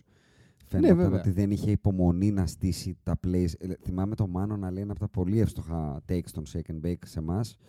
Ότι είναι η ομάδα που ό,τι και να γίνεται βγάζουν ένα σωστό shoot. Δηλαδή, ασχέτως του Μμ. ποιος το παίρνει, βγαίνει ένας σωστός shoot. Σήμερα ήταν ειδικά με το που εμφανίστηκε ο Clay Thompson στην τρίτη περίοδο, ένιωσες ότι είδε το ελάφι τα φώτα. Αυτό, αυτό Ναι, πήρα ισχύει, εγώ από το Σακραμέντο. ισχύει. Δεν ξέρω α- αν νιώσατε το ίδιο, αλλά ένιωσα ότι όλη αυτή η απειρία, το ξαφνικά βρεθήκαμε από το πουθενά να μπορούμε να αποκλείσουμε τέτοιο dynasty. Overwhelm them, που λες και εσύ στο Pittsburgh, ε, Κώστα. Μμμ. Προφανώς και αυτό πα- πάντα παίζει ρόλο. Κοίταξε να δεις. Ε, αυτές οι ομάδες τύπου Σακραμέντο, τύπου Memphis, εντάξει, είναι γεγονός ότι θα τη φάνε τη φάπα. Όλοι τη φάγανε στην πορεία τους για να γίνουν κάτι. Έβαλες στην Ε, ίδια κοβά όμως Sacramento και Memphis και το ένα franchise έχει κανονικό μπασκετμπολίστα, το άλλο όχι. Θα σου Μην πω, το κάνεις γιατί αυτό. υπάρχει πάντα η ελπίδα, όπως είπε και ο Κώστας πριν, να γίνει ένα trade. Ναι, σωστό. Δεν σωστό. θα γίνει, αλλά οκ. Ε, Σωστό. οι, οι, οι νέες ομάδες πρέπει να φάνε τη φάπα. Όπως την έχουν φάει και οι Celtics από την άλλη. Θέλω να πω ότι η φάπα είναι μέρος της ζωής. Ε, όταν είναι νωρίς, έτσι, γιατί για να Ναι, μην παρεξηγηθώ ναι. για αυτά που έχω να πω μετά. Ναι. Ναι, ναι, ναι, βέβαια. Να σου πω, Ναι. πριν φύγουμε από αυτή τη σειρά, μπορώ να τη βγάλω λίγο έξω για τον De'Aaron Fox. Που ήμουν Ναι, μόνος βεβαίως. σε αυτό το Ε, island για πολύ δικαιωματικά- καιρό. Δικαιωματικά, δικαιωματικά πρέπει. Είναι καταρχάς ο μεγαλύτερος winner της φετινής σεζόν στο πόσο ανέβηκε η μετοχή του, δηλαδή έχει κάνει το απόλυτο limit up στο market του NBA.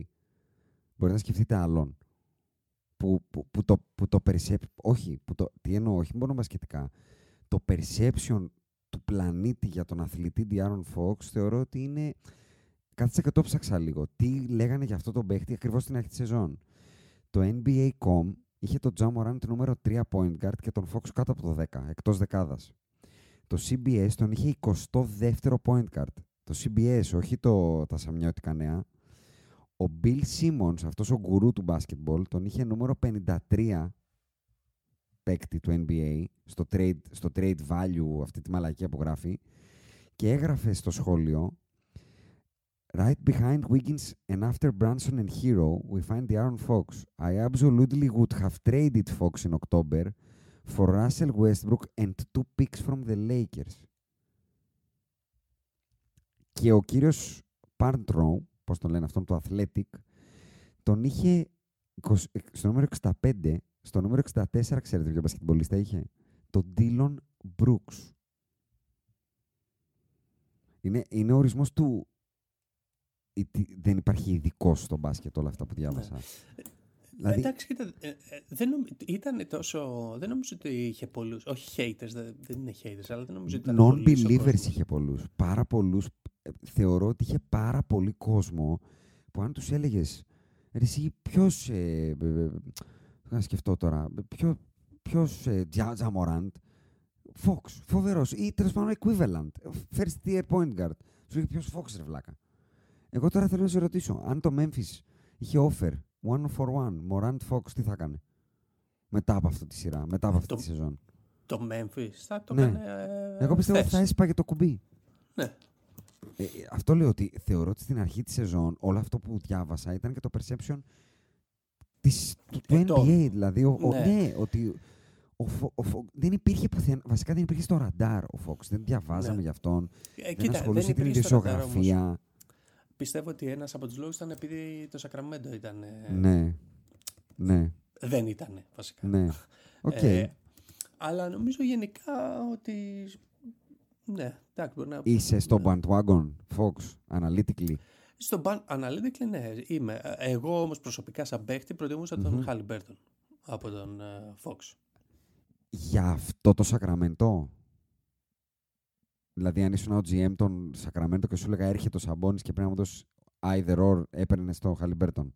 Ναι, αλλά ε, έχει κολλήσει καλά ο Fox. Τώρα Πρέπει, προφανώς. για- γιατί στο ρωτάω, γιατί δεν νομίζω ότι μπορεί να υπηρετήσει αυτό το μπάσκετ που παίζουν οι Σακραμέντο, ο Χαλιμπέρτον. Το, Το- high motor, non-stop. Ε, Όχι, ε, α, energetic. ίσα ίσα. Η, η Ιντιάνα ήταν ε, νούμ- νούμερο number one σε pace. Ε, εντάξει, δεν έπαιξε winning basketball, δεν το παίρνω πολύ στα Α, σοβαρά. καλά. Κατάλαβε Καλά, τι εννοώ. εντάξει. Δηλαδή έπαι- έπαι- έπαιζε αυτό το μπάσκετ που εντάξει, okay, τρέχουμε, σουτάρουμε γιατί δεν μας νοιάζει να κερδίσουμε. Δεν νομίζω ότι ο Χάλιμπερτον μπορεί να φτιάξει winning basketball με τη λογική του Σακραμέντο. Δεν, δεν νομίζω. Ναι. Α, μπορώ Ναι, να πέφτω και δεν έξω. Ωραία. Ε, έχετε κάτι άλλο να πούμε για το Golden State Sacramento; Καταρχάς, πάμε να πέρα. Όχι πάμε. Λογικό είναι. Πάμε να περάσουμε και θα περάσουμε μια τέτοια ιστορική νύχτα σαν regular. Δηλαδή, νομίζω ότι το μεγαλύτερο κακό που έχει κάνει ο, ο Στεφ είναι αυτό που είχε πει ο Τζόρνταν στο ad κάποτε, ότι το μεγαλύτερο κακό που έκανε είναι ότι σας έπεισα ότι είναι εύκολο. Δηλαδή, έχει, ένας άνθρωπος έχει βάλει 50 πόντους. Έχει βάλει τους περισσότερους πόντους στην ιστορία του NBA σε close-out ε, Game 7 και θα περάσει έτσι γιατί είναι ο Στεφ. Δηλαδή, δεν ξέρω αν Το υπάρχουν έκανε- λόγια πλέον. Το έκανε πάρα πολύ αβίαστα. Ο Στέφ είναι σε ένα τρα, trajectory αυτή τη στιγμή. Καταρχάς η επόμενη σειρά έχει πάρα πολλά at stake. Ναι, ναι, Αλλά ναι. ο- Θα, θα, το, θα τα πούμε αυτά πριν κλείσουμε λίγο. Ε, ωραία, άρα δεν μιλάω. Ωραία, Τώρα. μπράβο, ωραία, κράτα το. Λοιπόν, μπαίνουμε σε πολύ θολά νερά γιατί φοβάμαι ότι εδώ πέρα θα γίνουν πολλά not safe for work και not safe for the longevity of the podcast, αλλά γι' αυτό υπάρχουν οι podbusters. Και θα κάνω ένα πρόλογο προσωπικό και νομίζω εκπροσωπώ και τον Αντρέα σε αυτό. ε, Έτσι λίγο για αυτό που θα ακολουθήσει θάρρο, γιατί τα έχουμε πει και λίγο fair. Ε, οι podbusters φτιάχτηκαν όταν εγώ με τον Αντρέα είπαμε ότι έχουμε συγχαθεί αυτά που ακούμε και αυτούς που μιλάνε και ότι θέλουμε να ακούγονται από τα ριτζιανά του ίντερνετ τα πράγματα που λέμε οι άνθρωποι που θέλουμε να τα λέμε στους καφέδες μας χωρίς ντροπή, χωρίς ατζέντες, χωρίς ifs, buts and don'ts, να το πω έτσι. Ε, οπότε κάνω την πάσα με αυτό τον πρόλογο, για αυτό που θεωρώ ότι θα ακολουθήσει. Milwaukee, Miami, Miami in 5. Τέταρτη φορά που μένουν έξω first seeders. Από το 94 έγινε η έναρξη αυτού του πράγματος. Nuggets εναντίον Sonics. Ε, 2007 Warriors εναντίον Mavericks. 2012 76ers εναντίον Bulls. Ε, και το, με, με το μεγαλύτερο margin, να το πω έτσι, δυσκολίας, η Miami Heat ήταν το μεγαλύτερο outsider και από τις τρεις προηγούμενους και πέρασε. Ε, η, Μα- η Miami, οι οποίοι ε, εκτός από το ότι πέρασαν, απέκλεισαν και το καλύτερο, όχι μόνο το first seed γενικά, αλλά και ομάδα πρωταθληματική ουσιαστικά. Δεν, δηλαδή, οι προηγούμενες ομάδες που είπα δεν έχουν πάρει πρωτάθλημα. Δηλαδή, ο Dirk δεν ήταν πρωταθληματικός, ήταν απλά πρώτος. Εδώ μιλάμε για μια ομάδα που πήρε πρωτάθλημα το 21, το 22 το χάσε γιατί έλειπε ο Middleton και δεν το έκανε defend ή δεν πήγε τελικούς απλά. Και Δεν ήρθε το τζούληξε, 23. ας πούμε. Ε, ναι, ναι. Και το 23 ήρθε πλήρης και όπως ήρθε έφυγε. Πάρτε δικά σας. Κοίτα, ας, πει- ποιος, ποιο- ας πει ο Αντρέας και μετά θα... Ό,τι θέλετε. Δε. Πα- πάμε πρώτα στο μπασκετ.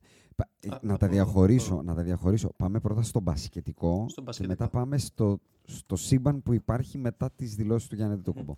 Γιατί είμαι σίγουρος ότι θα μπούμε εκεί. Ναι.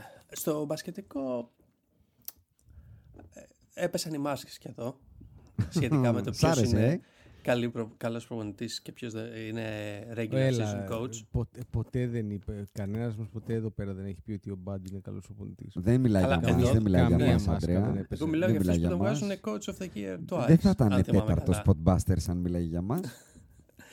Ε, δεν υπάρχουν πολλές τις. Νομίζω έγινε τελείως outcoach. Δεν μπορούσε... ε, το Milwaukee που για παράδειγμα δεν βρήκε ποτέ πώς να αντιδράσει την άμυνα ζώνης του, του ΣΠΟ. Ε, από την άλλη, να πούμε και αυτά τα οποία χρειάζονται και προφανώς στο μπάσκετ, ειδικά για τις μεγάλες ε, ανατροπές, φαβορή, outsider, ότι το... Ε, κοίταγα τα νούμερα σχετικά με, το, με τα expected points από τα shoot και πόσους βάλανε το, το Miami και έβαλε στα πέντε παιχνίδια 95 πόντους above expectation με βάση το τι shoot πήρανε contested και τέτοια πράγματα. Το οποίο είναι ακραίο Οπότε, νούμερο, έτσι. Είναι, είναι 20 πόντων αγώνα. Ναι. Ε, αλλά το χρειάζεσαι. Δηλαδή, προφανώς... Προφανώς, για να... είναι σαν την Ελλάδα στο Euro. Δεν γίνεται χωρίς 7 δοκάρια να πάρουμε το Euro. Ε, από την άλλη νομίζω η σειρά δεν έχει και πολύ συζήτηση ε, γιατί, θα σου πω, γιατί, γιατί μπασκετικά το, το Milwaukee δεν έπαιξε καθόλου τίποτα. Δεν, δεν, δεν έκανε κανένα adjustment. Το παιχνίδι που κέρδισε το κέρδισε γιατί και αυτοί εκείνο το παιχνίδι κάνανε over uh, expect. Uh, ξεκολώθηκαν. Πώς τα ξεκολώθηκαν. αυτό κάνουν. Ναι. Ε, Έχω νομεράκια για αυτά που λέτε. Θα σας τα πω να γελάσετε. Το μόνο που ε, μου έκανε εντύπωση και δεν είναι μπασκετική. Κοίταγα το, τα, το last two minute report σε αυτό το καλάθι που έβαλε ο Butler που το πήγε στην παράταση.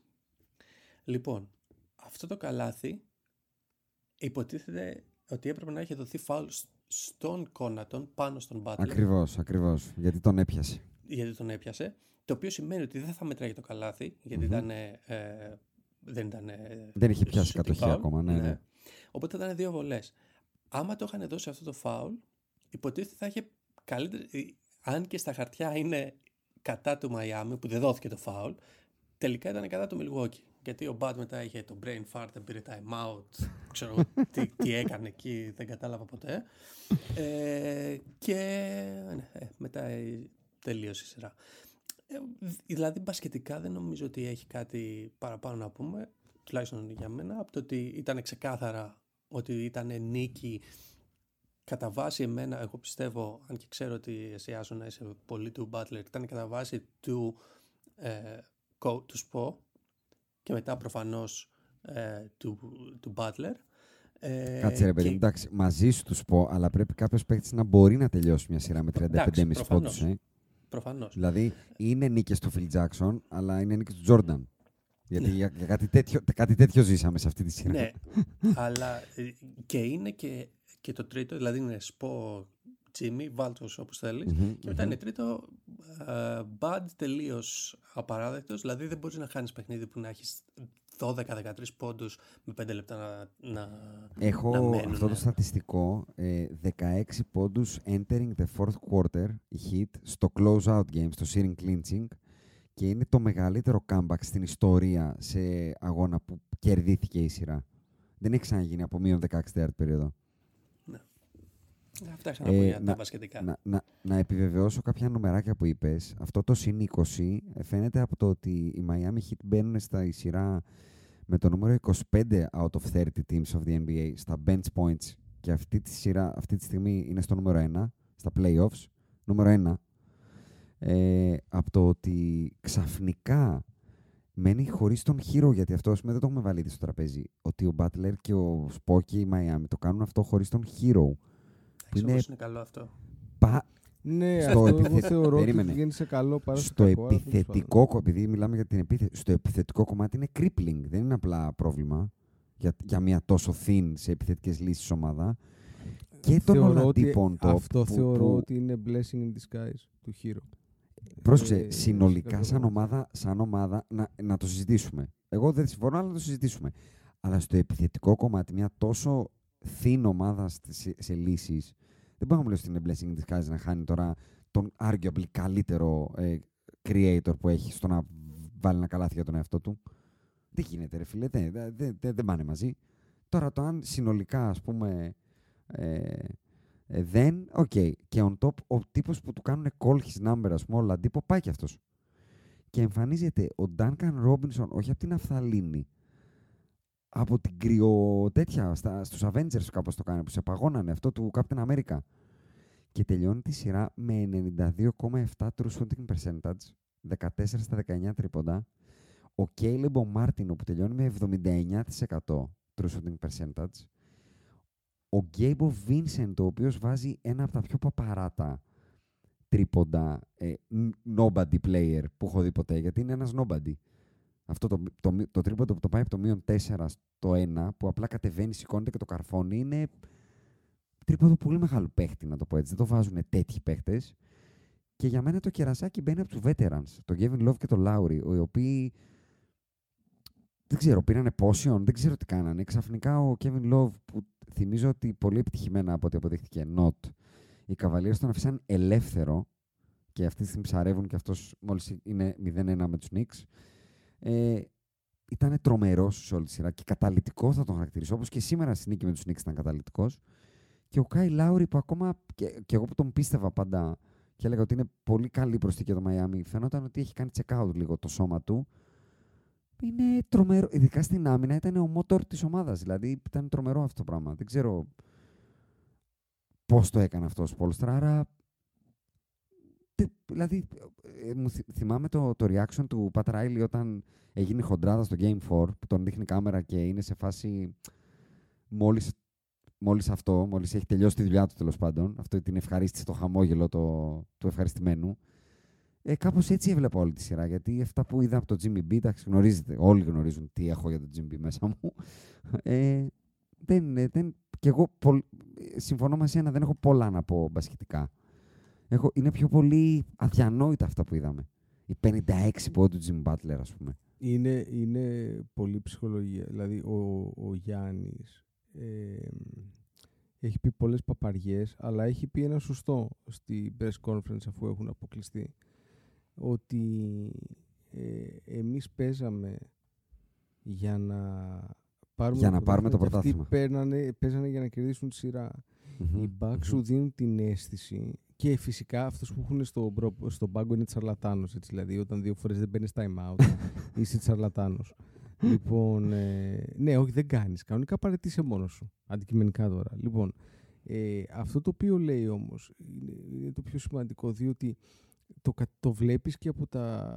Και από, δηλαδή, παίζουν το πρώτο παιχνίδι, τραυματίζεται ο Γιάννης, είναι τους σοκάρουν το game 1. OK. Okay. Κερδίζουν το game 2 και εκεί νιώθεις ότι πιστεύουν ότι εντάξει, OK, okay, θα τους κερδίσουμε και χωρίς το Γιάννη. Δεν παίζει ο Γιάννης στο game 3.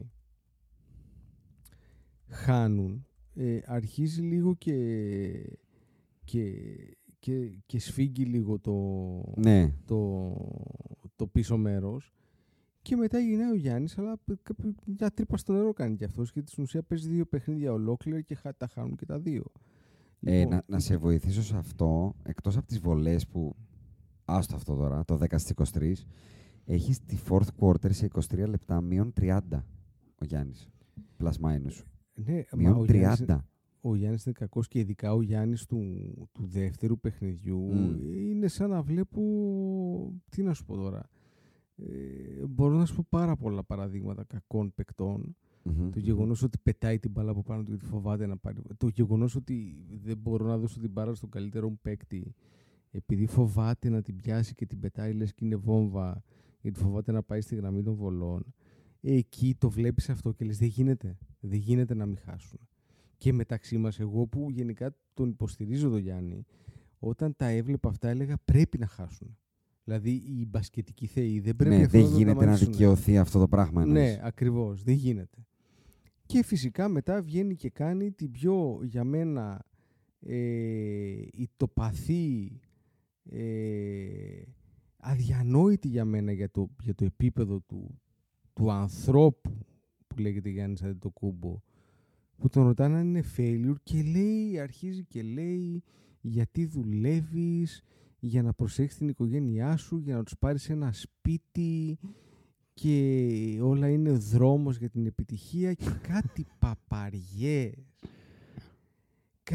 Κάτι παπαριές που δεν έχουν καμία σχέση με αυτό το οποίο συζητάμε. Λοιπόν, για να το βάλουμε τα πράγματα στη σειρά. Η σεζόν είναι αποτυχημένη. Και δεν είναι απλά αποτυχημένη. Είναι παταγωδός αποτυχημένη όταν ε, αποκλείεσαι στον πρώτο γύρο από τον 8ο με πλεονέκτημα έδρας. Είναι άλλο να μου λες ότι αποκλείστηκα στα conference finals πέρσι στη Βοστόνη ε, έχοντας μειονέκτημα έδρας και δεν έπαιζε ο Μίτλετον και είναι άλλο να αποκλείεσαι στον πρώτο γύρο από το Μαϊάμι που ήταν 8 και ήταν 3 λεπτά μακριά από το να αποκλειστείς στα play-in. Έτσι. Από τους Chicago Bulls. Από το, από το Τσικάγκο. λοιπόν, δεν γίνεται μετά να αρχίσεις και να μου λες γιατί δουλεύεις. Λέει, έλεγε πράγματα τα οποία για να προσέχεις λέει, την οικογένειά σου, για να τους αγοράσεις ένα σπίτι. Ναι, όλοι μας γι' αυτό δουλεύουμε, Γιάννη μου. Αλλά νομίζω, έχω την αίσθηση ότι είσαι ok με το real estate σου. ότι δεν έχεις ανάγκη. Αυτή είναι η αίσθησή μου, έτσι, ότι δεν έχει ανάγκη ο Γιάννη. Με το real estate, άμα θέλει αύριο να αγοράζει σπίτι σε όλη του την οικογένεια, έχει ρουσφετώσει όλη του την οικογένεια να παίζει κάπου. Όλοι παίζουν κάπου. Γιάννη Και μου, τους τους γύρω-γύρω. Και τους γύρω-γύρω. Και τους Γιάννη βασιλικούς μου, και τις γλάστρες και Γιάννη τις μου. γαρδένιες. Γιάννη, Μη γελάς, Κώστα, σε βλέπω.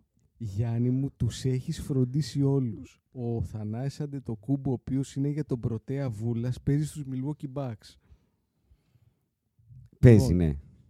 Παίζει, τέλος πάντων. Παίζει, παίζει, Αυτό. παίζει. Αυτό. Ναι, κάποιες φορές παίζει, βλέπει και παρκέ. Λοιπόν, αντικειμενικά δεν θεωρώ ότι το πρόβλημά σου είναι ότι αν θα δουλέψεις και θα βγάλεις το μεροκάματο. Θα το βγάλεις. Για, αγόρι. για, βάλε, για βάλε μια άνω τελεία, γιατί βλέπω τον Κώστα και βράζει. Έχει take, έχει take και θέλει να το βγάλει από μέσα του. Ρίξ Ό, το. όχι, δεν έχω take Α. ε, ε, hot. Α. Έχω ψ- ψηλό warm, ας πούμε.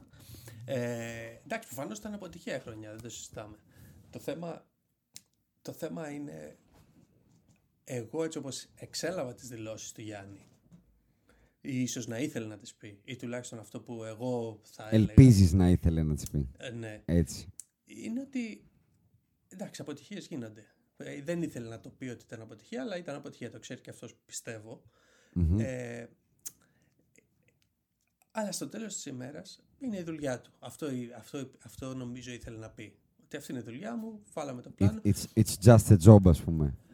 Ναι, το οποίο από τη μία σκέφτεσαι και λες, ε, οκ, τότε ε, αν το βλέπεις απλά σαν μια δουλειά, έχεις το πάθος να, να συνεχίσεις να πάρεις άλλο ένα πρωτάθλημα ή άλλο δύο, τρία, πόσα θες να πάρεις, που νομίζω το όχι.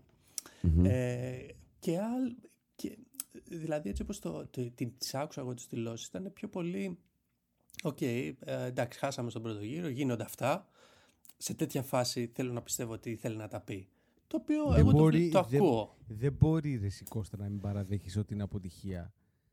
Ξεκινάς την ερώτηση αυτή και λες ναι ήταν αποτυχία αλλά... Αλλά, βάζεις το αλλά και αρχίζεις. Αλλά η αποτυχία είναι και μέρος της επιτυχίας και θα πρέπει να μάθουμε από την αποτυχία και όλα αυτά τα οποία μετά, όλα τα υπόλοιπα είναι δεκτά. Αλλά πρέπει καταρχάς να ξεκινήσεις με το που να παραδεχτείς και να μην κρύβεσαι πίσω από το δάχτυλό σου. Σ- συμφωνώ Ήτανε, ήτανε μια κολόσαλα αποτυχία. συμφωνώ, κολόσαλα αποτυχία. συμφωνώ και Και, και Νομίζω βγήκε ότι- μετά ο, ο Steve Kerr, sorry για να ολοκληρώσω, γιατί βγήκε μετά ο Steve Kerr και είπε μπράβο στο Γιάννη και δεν υπάρχουν 29 αποτυχημένοι. Ο Steve Υπάρχει- Kerr μόνο βγήκε. Παπαριές είναι και αυτό, γιατί προφανώς δεν υπάρχουν 29 αποτυχημένοι. Η σεζόν του Σακραμέντο είναι επιτυχημένη. Παρότι αποκλείστηκε στο πρώτο γύρο. Η σεζόν για το, Σακρα... για το Sacramento Kings είναι επιτυχημένη. Αυτή είναι η διαφορά. Ο πύχης που είναι για τον καθένα. Άλλο πύχη έχω εγώ στη δουλειά μου, άλλο ο Κώστας, άλλο εσύ ρε εσύ, Ιάσονα. Είναι δυνατόν να μην παραδέχεις. Εγώ έχω αποτύχει στη δουλειά μου πάρα πολλές φορές. Όλοι μας έχουμε αποτύχει στη δουλειά μας. Δεν είναι κακό να το παραδέχεσαι. Α, Όταν το παραδεχτείς θα, θα μπορέσεις μετά να το χρησιμοποιήσεις ως δύναμη και ως ε, μπιτζίνα που λέμε για να πετύχεις πα- παραπέρα. Και ο Γιάννης, αυτό είναι που μου κάνει εντύπωση.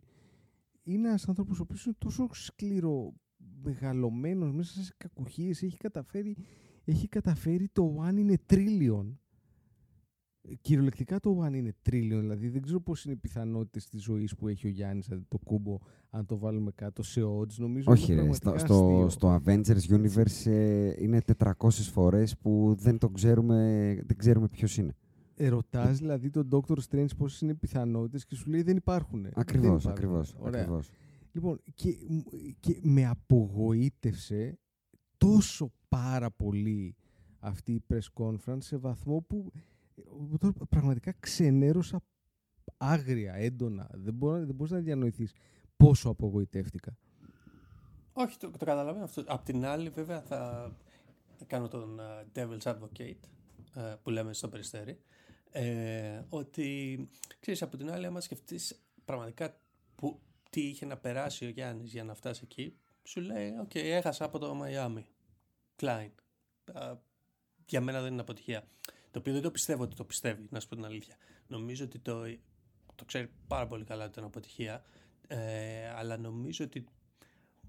Ποιος το ξέρει, το είπε για να. Ναι, δεν ξέρω γιατί το είπε. Και ξέρεις τι με ξενερώνει περισσότερο. Νομίζω ότι το είπε επειδή είχε beef με τον δημοσιογράφο και ο δημοσιογράφος του έκανε μια ερώτηση Ναι. την οποία δεν ήθελε να απαντήσει και δεν, δεν, του, αρέσει, Ναι. δεν του άρεσε που τον στρίμωξε έτσι. Πιθανόν, πιθανόν. έτσι. Η κασία είναι αυτό. Έτσι. Ναι, Δεν- όχι, Δεν, πολύ. δεν έχω τρόπο να το ξέρω. Λογική. Αλλά το ρεζουμέ είναι ότι αρνούμε να πιστέψω ότι δεν καταλαβαίνει και ο ίδιος ότι είναι αποτυχία. Απλά εντάξει είναι και λίγο ενθερμό και ούτω καθεξής, αλλά είναι πάρα πολύ απλό. Ναι, μεγάλα παιδιά είμαστε. Ναι, είναι αποτυχία, αλλά αν τα έλεγε μετά, δηλαδή άμα ξεκινούσε με το yes, but, όλα αυτά είναι δεκτά μετά.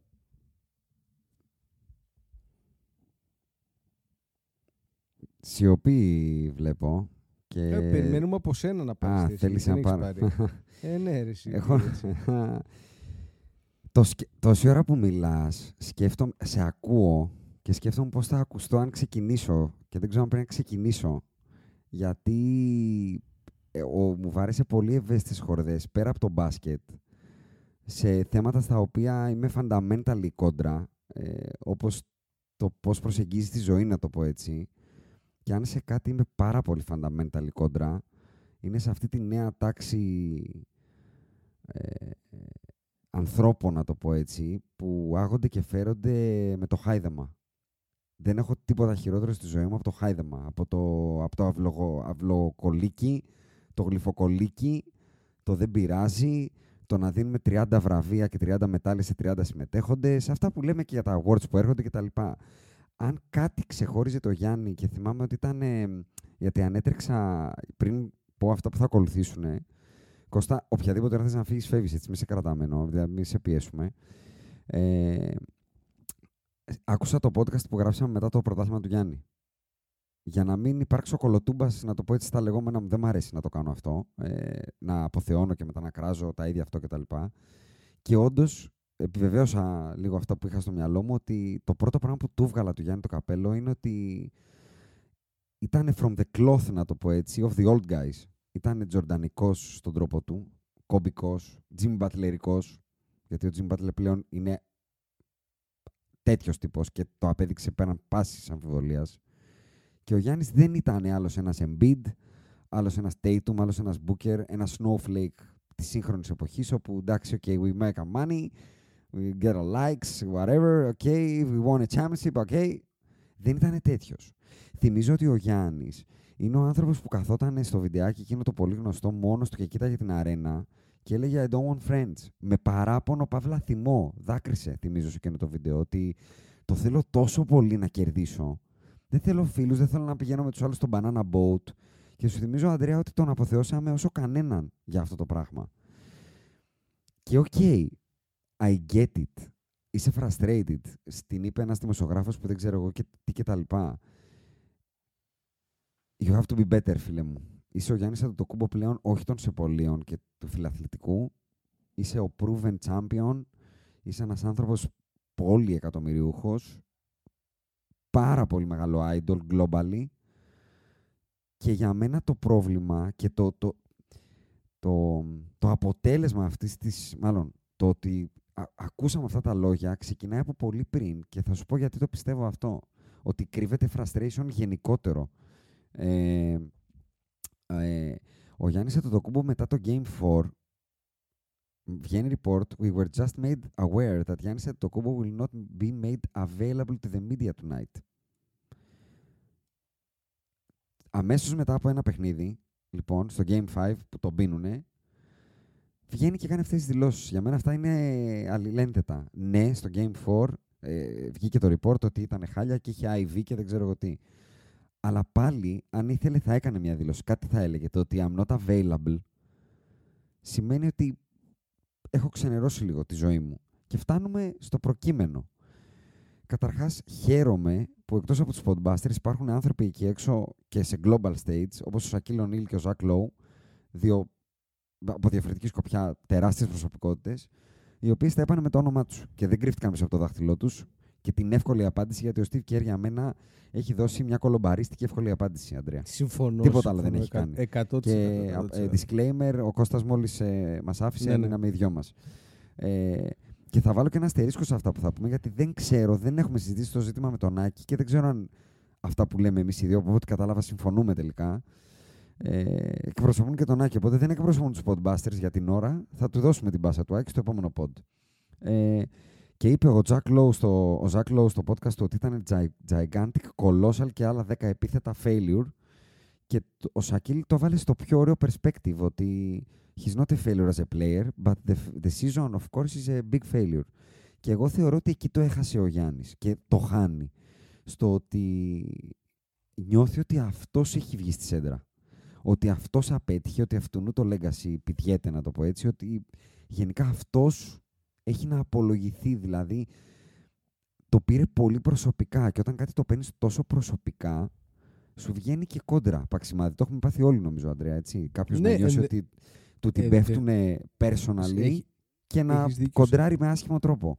Ρε, εσύ, όλοι έχουμε κοντράρει με άσχημο τρόπο one way or another στη ζωή μας. Αλλά είναι λίγο διαφορετικό και δεν κάνουμε τώρα εδώ πέρα κήρυγμα, λέμε την άποψή μας, έτσι. Και... Αλλά είναι όπως το πες εσύ, ότι είναι role model για εκατομμύρια ανθρώπους, για παιδιά τα οποία μεγαλώνουν παίζοντας μπάσκετ και βλέποντας και κάνοντας idolize το Γιάννη το κούμπο και καλά κάνουν διότι με όλα, από όλα αυτά τα τσουτσέκια τα οποία υπάρχουν εκεί έξω του Τζαμοράτιδες, ο Γιάννης Αντετοκούμπο είναι, είναι π- πολύ πιο πάνω σαν προσωπικότητα. Αλλά you should be better than that. Είναι όπως το πες ακριβώς δεν μπορούμε, δεν μπορείς να εξισώνεις το γεγονός που λέει ότι εσύ φίλε δημοσιογράφε παίρνεις κάθε χρόνο προαγωγή άρα η χρονιά σου ήταν ε, ε, αποτυχημένη δεν μπορείς να μου εξισώνεις δεν Το- μπορείς να μου τα εξισώνεις Έχει αυτά τα κάνει δύο αστεία analogies. Αστεία. Το analogy του Γιάννη του το κούμπο με το δημοσιογράφο δεν ξέρω αν είναι χειρότερο, αλλά παλεύει πολύ με το analogy των 9 σεζόν που ο Τζόρνταν δεν έχει πάρει πρωτάθλημα και θα επεκταθώ σε αυτό. Αλλά για μένα σου ξαναλέω, για να στο γυρίσω λίγο στο, στο τι θεωρεί ότι απέτυχε, γιατί το πιστεύω αυτό. Γιατί έχασε από μια ομάδα πολύ που τον πειράζει, να το πω έτσι. Του, του πατάει τον κάλο αυτή η ομάδα. Δεν είναι τυχαίο ότι στην περσινή σεζόν τους ποδοπάτησε 4-0 και το, το πανηγύρισε. Το είπε, το, έ- το έβγαλε στο παρκέ. Ήθελε πάρα πολύ να τους το κάνει αυτό το 4-0. Και του το κάνει ο Jimmy Butler, συγγνώμη που σε διακόπτω, ένας παίκτης που όπως πολύ σωστά είπες, του το έχει ξανακάνει. Δηλαδή αυτή τη στιγμή Jimmy Butler versus Γιάννη in the post zone 2-1 υπέρ του Jimmy B. Αυτό είναι πολύ βαρύ για την, για την ψυχοσύνθεση του Γιάννη. Είναι πάρα πολύ βαρύ για την ψυχοσύνθεση του Γιάννη ότι ένας παίκτης του βάλε 56 πόντους στο κεφάλι. Γιατί αυτό έγινε. Ένας παίκτης που παίζει σε ένα franchise του Wade, του LeBron, του Shaquille, έκανε κάτι που δεν έχει ξανακάνει κανείς. Ένας παίκτη έβαλε σε δύο από τις τέσσερις περιόδους ενό αγώνα 20 πόντους. Ένας παίκτη έβαλε 98 πόντους σε δύο αγώνες σε replay off. Αυτό το έχουν κάνει μόνο ο Michael Jordan, ο Elgin Baylor και ο Jerry West για να καταλάβουμε τι έκανε.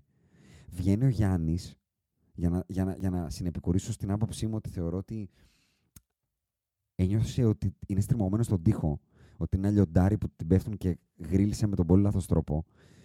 Ενώ μας λέει όλες τις παπαριές στι καμαρωτές, όπως πολύ σωστά είπες, περί failure, έχει μιλήσει πάρα πολύ για μπάσκετ σε αυτή τη συνέντευξη και έχει δώσει στεγνά το Μουντερχόζερ. Στεγνά. Εν ψυχρό τον έδωσε. όσο μιλάει για μπάσκετ, τα έχει πει όλα σωστά. Τον ρωτάνε, Έχει θα ήθελες πει. να μαρκάρεις περισσότερο Μπράβο, τον ε, μπράβο. Jimmy Butler. Λέει, Λέει να τα ναι. διαβάσω. I wanted to guard him, but the coach makes the adjustment. Maybe we could, we could have doubled him even more to make him pass. Switched the matchups from Drew. We didn't make the right or didn't make any adjustments. Όλα αυτά δεν είναι μπάσκετ, Γιάννη. Γιατί δεν είπες εκεί ότι ο coach Bat δεν απέτυχε. Δεν κατάλαβα. Ένας coach Bat που βγαίνει το report μετά ότι έχει χάσει τον αδερφό του σε αυτοκινητιστικό during the series. Ε, μετά το Game 2. Και για τον, προ- για τον προπονητή λοιπόν που σου έφερε το δαχτυλίδι, έχεις τα αρχίδια να τα πεις και πολύ καλά κάνεις και να του κάνεις μπασκετική κριτική και είμαι πάρα πολύ μαζί σου. Και για τον εαυτό σου και για τους Bucks, μας το γυρνάς στο κουντερά και στον Irving Yalom. Γιατί αυτό είναι. Αυτό ξέρεις τι μου θυμίζει; Μου θυμίζει να κάνεις κουβέντα και να λες ρε, πού στεναχωριέμαι γιατί δεν πήρα αύξηση και να σου λέει ο άλλος, Έλα, ρε μαλακά, μην στεναχωριέσαι. Στην Αφρική δεν έχουν να φάνε. Γιατί δεν εκτιμάς αυτά που έχεις. Αυτό είναι.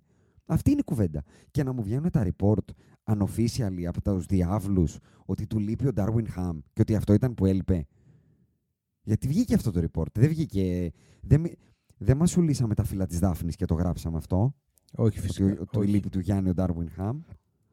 Δεν, είναι, δεν, δεν μιλάμε για μία. Δηλαδή, εδώ δεν μιλάμε, όπως πολύ σωστά είπες, δεν είναι ότι μας αποκλείσανε οι Knicks.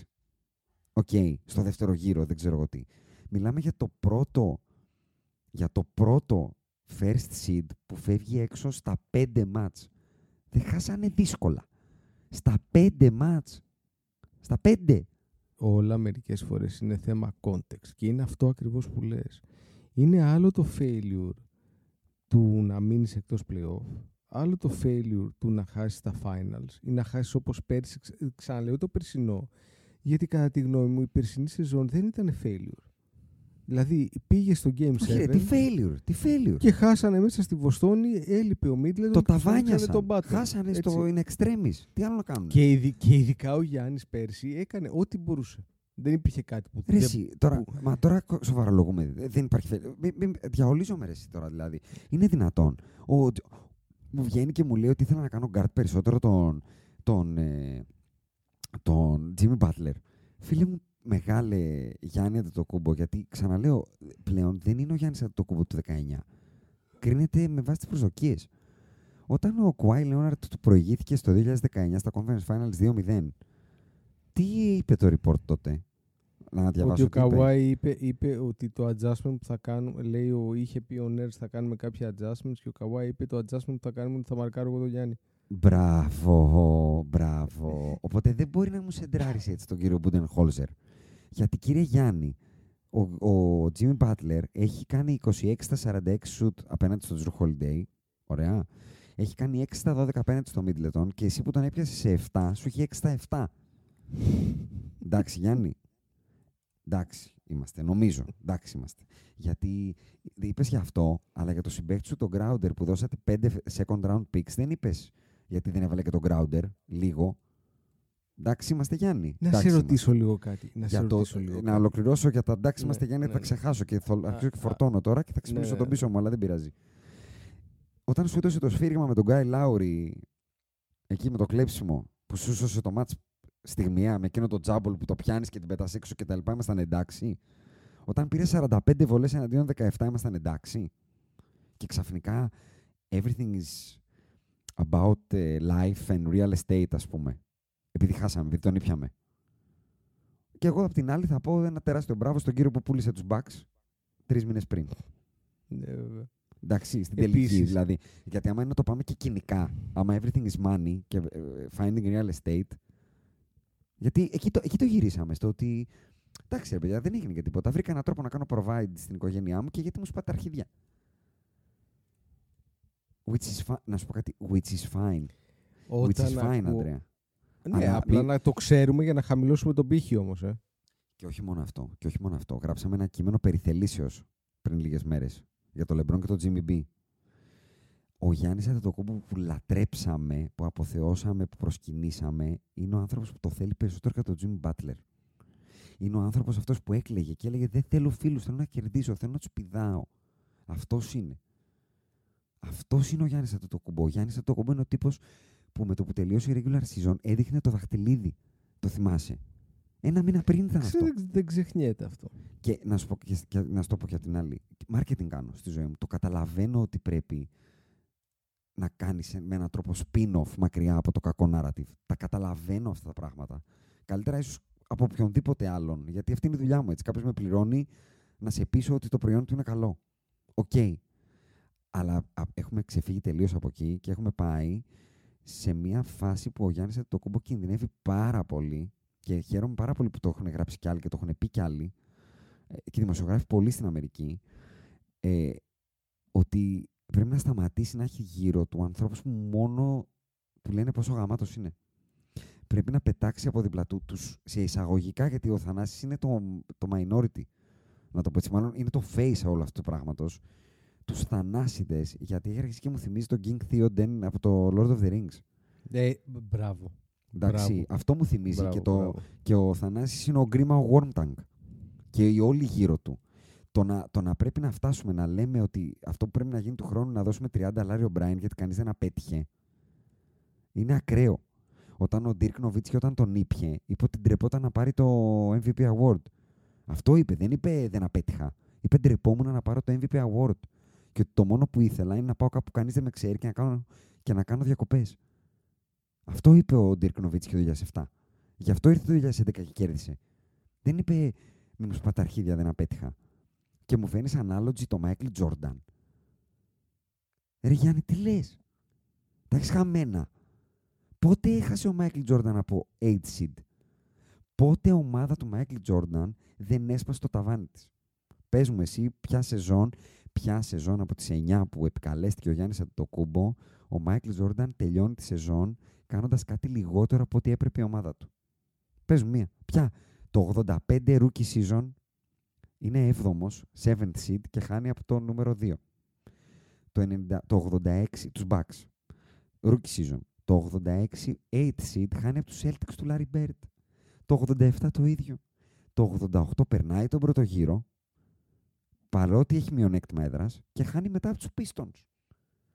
Το 89 πάλι περνάει τον πρώτο γύρο, χάνει από τους, από τους, περνάει και το δεύτερο γύρο, συγγνώμη, και χάνει στα Conference Finals από τους Pistons.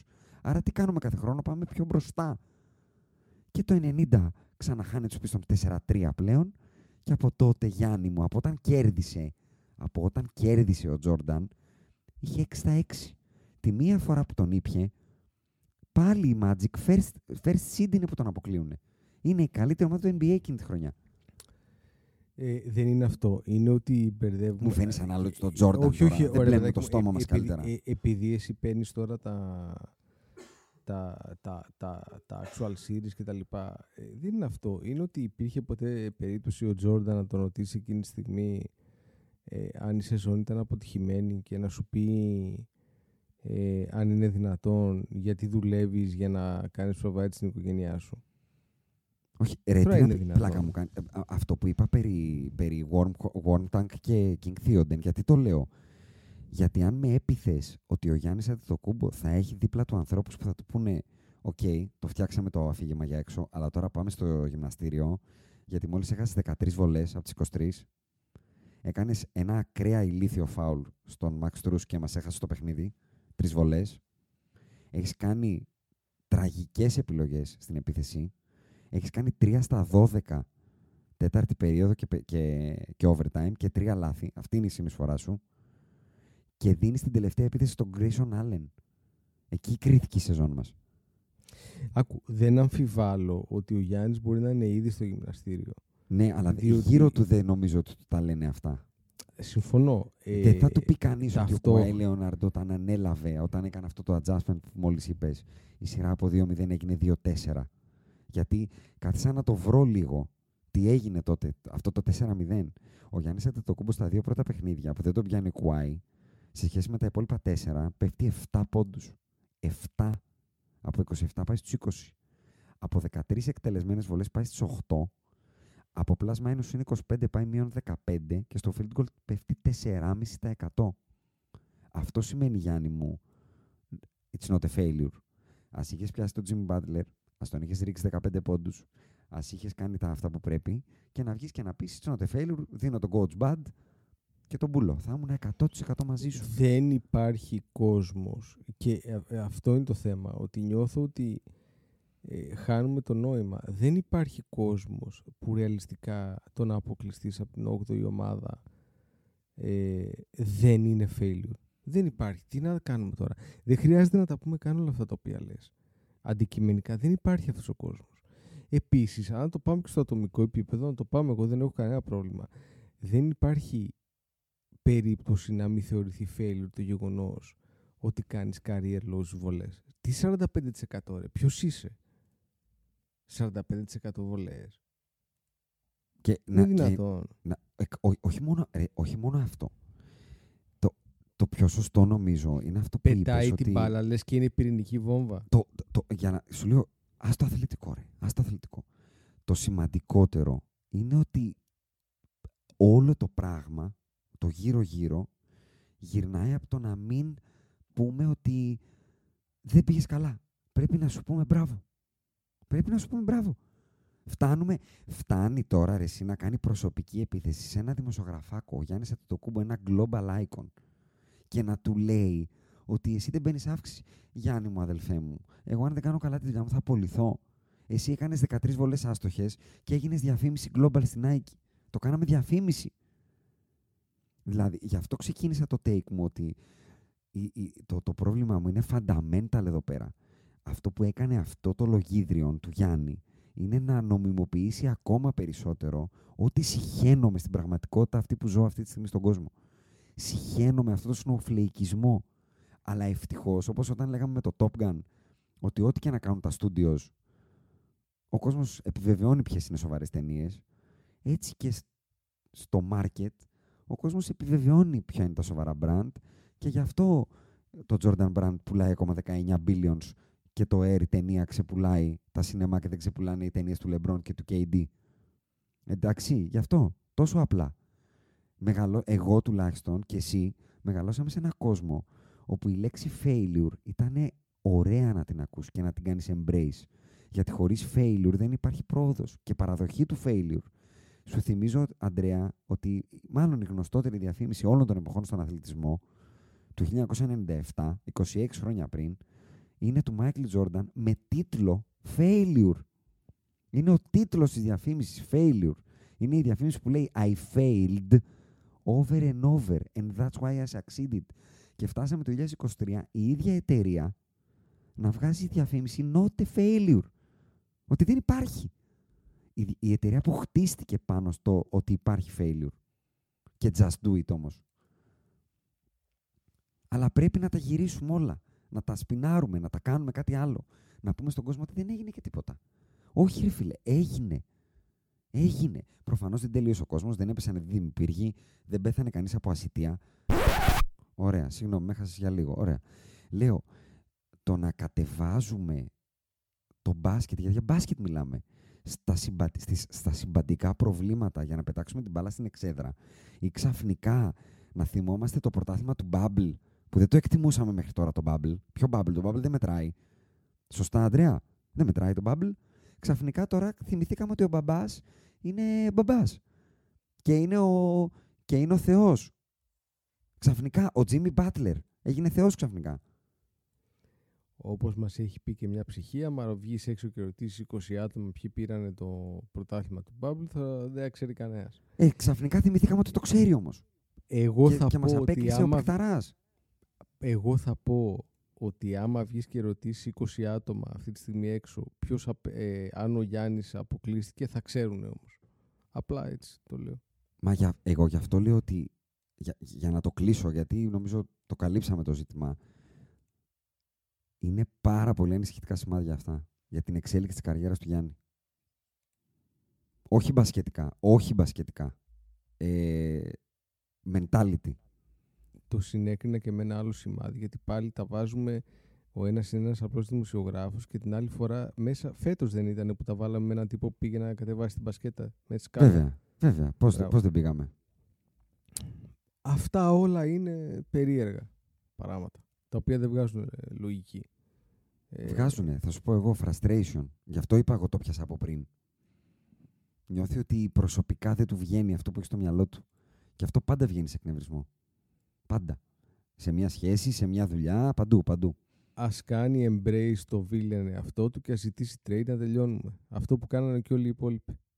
Αλλά τέλος πάντων δεν μπορείς, δεν μπορείς, γιατί όλα τα υπόλοιπα είναι ένα είχαμε να λέγαμε. Όλο ξεκινάει από το ότι να αναγνωρίσουμε την αποτυχία μας.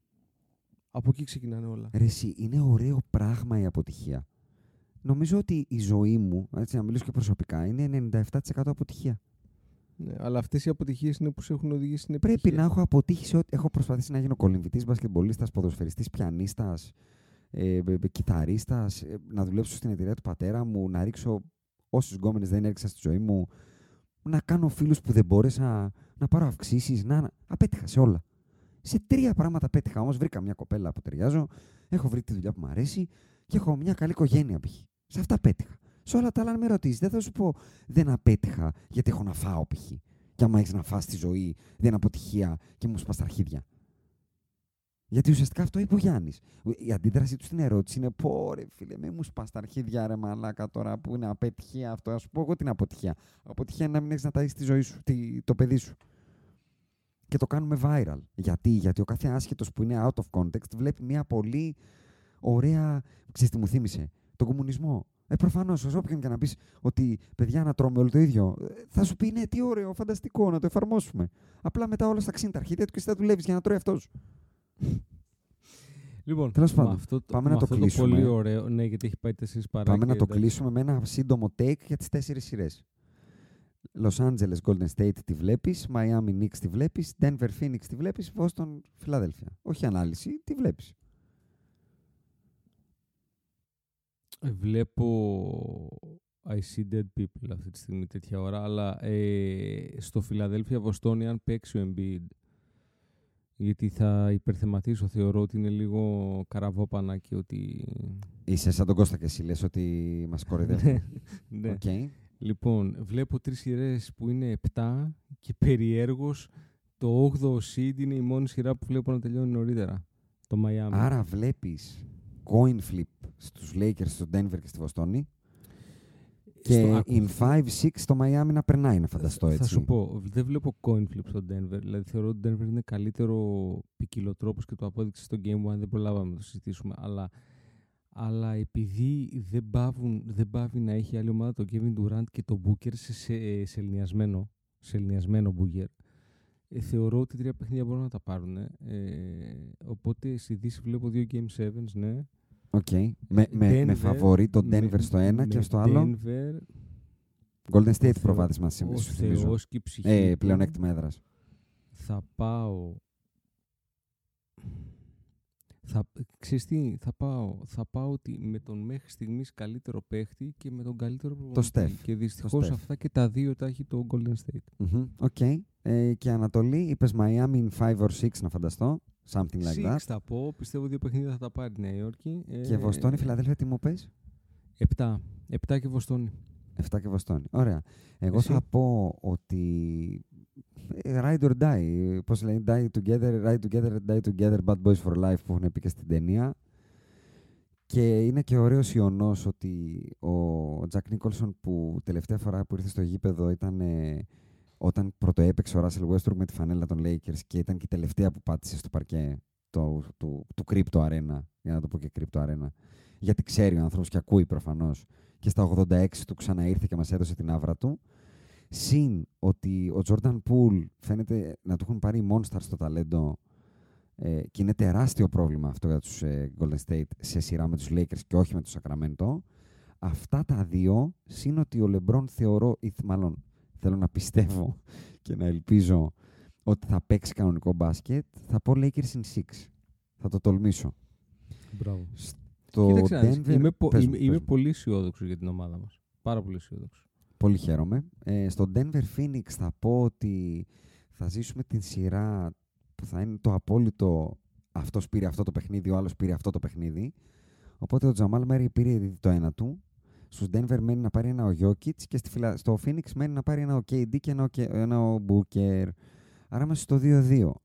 Μετά εγώ θα πω ότι είναι πραγματικά coin flip αλλά δεν μπορώ να δω Game 7. Θα σου πω με ποια έννοια. Όχι ότι πιστεύω ότι το Denver μπορεί να κλείσει τόσο πολύ τη σειρά στο Phoenix, αλλά στο ότι βλέπω πραγματικά χάος ανάμεσα στις δύο ομάδες. Οπότε το να κρυθεί μια τόσο χαοτικά ε, σι- σι- σειρά με τόσο χαοτική διαφορά στις δύο ομάδες σε ένα παιχνίδι μου φαίνεται άδικο. Οπότε θα σου πω Game 6 γιατί δεν μπορώ να δεχθώ ότι απλά θα, θα, θα πάει στο Συμφωνώ. coin flip αυτή η σειρά. Ε, μόνο ναι, και μόνο ναι, γι' αυτό. Όχι, όχι, είναι σωστό. Και ε, είναι χαοτική η διαφορά τους στον πάγκο. Ε. Παντού είναι. Στον πάγκο τον παικτικό, στον πάγκο τον προπονητικό. Όχι, παντού, θεωρώ παντού. στο, στον προπονητικό πάγκο είναι όμως έντονη. Δηλαδή, το Γιατί Monty στο, Williams, στις λύσεις από τον πάγκο, ρε, ο άλλος φέρνει παίχτη από τον πάγκο βάζει 20 πόντους. Οι άλλοι φέρνουν από τον πάγκο παίχτες που δεν παίζουν στην Παρτιζάν. Ισχύει, Το ισχύει. Wayne Wright και το Mine Wright και το Landale. Τον παίκτη που ήθελε ο Μπαρτζόκας. Ε, άρα, δύο Game 6 στη Δύση με Lakers Denver τελικούς περιφέρειας επανάληψη. Αυτό που είπε και ο, ο Κώστας και δεν το είχα σκεφτεί και είναι ωραίο τσουτσουριαστό. Η Μαϊάμι, εγώ θα σου πω ότι δεν μου κάνει καμία εντύπωση ότι κερδίσαν το πρώτο παιχνίδι. Ερχόντουσαν από μια σειρά πάρα πολύ δύσκολη, παρότι πέρασαν 4-1. Οι άλλοι ήρθαν από μια σειρά που δεν ζορίστηκαν ποτέ με τους Cavaliers και ήμουν σίγουρος ότι θα κερδίσουν το πρώτο παιχνίδι.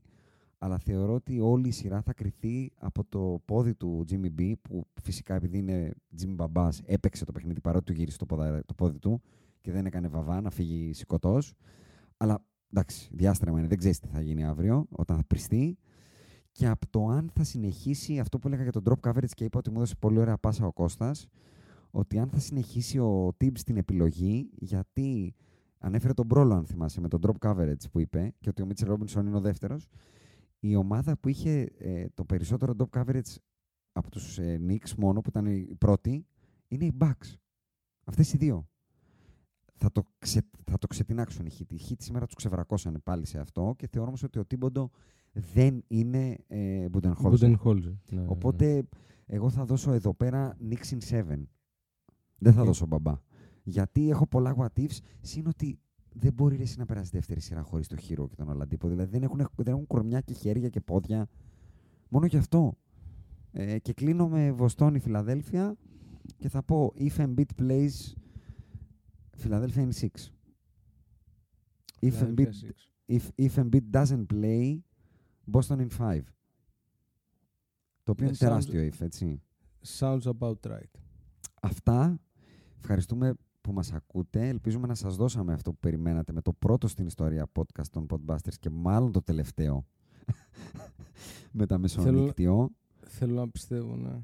Ε, Το επόμενο, στο επόμενο μετά μεσονύκτιο θα βάλουμε timer στα 30 λεπτά. Είμαστε 2 ώρες και 20 λεπτά. Ρε, Ναι. έλα, άντε, άντε γαμίσου. Λοιπόν, και άντε, να, καλή κάτσε, νύχτα. να κλείσω με το ότι αξίζουμε ακριβώς για αυτό που περνάμε να μπουν όλοι τώρα με το που τελειώσουν και ακούνε αυτές τις λέξεις στο Buy Me a Coffee καθώς Podbusters και να μας κάνουν χρυσούς για να νιώσουμε κι Ακριβώς. εμείς ότι μπορούμε να πάρουμε ένα σπίτι στα παιδιά μας. αυτό.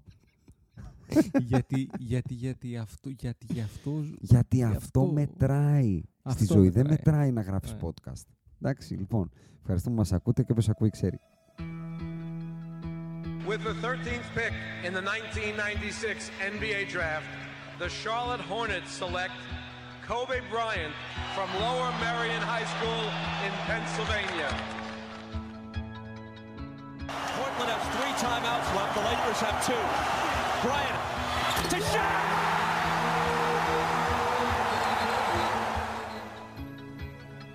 Final seconds. Bryant for the win. Bang!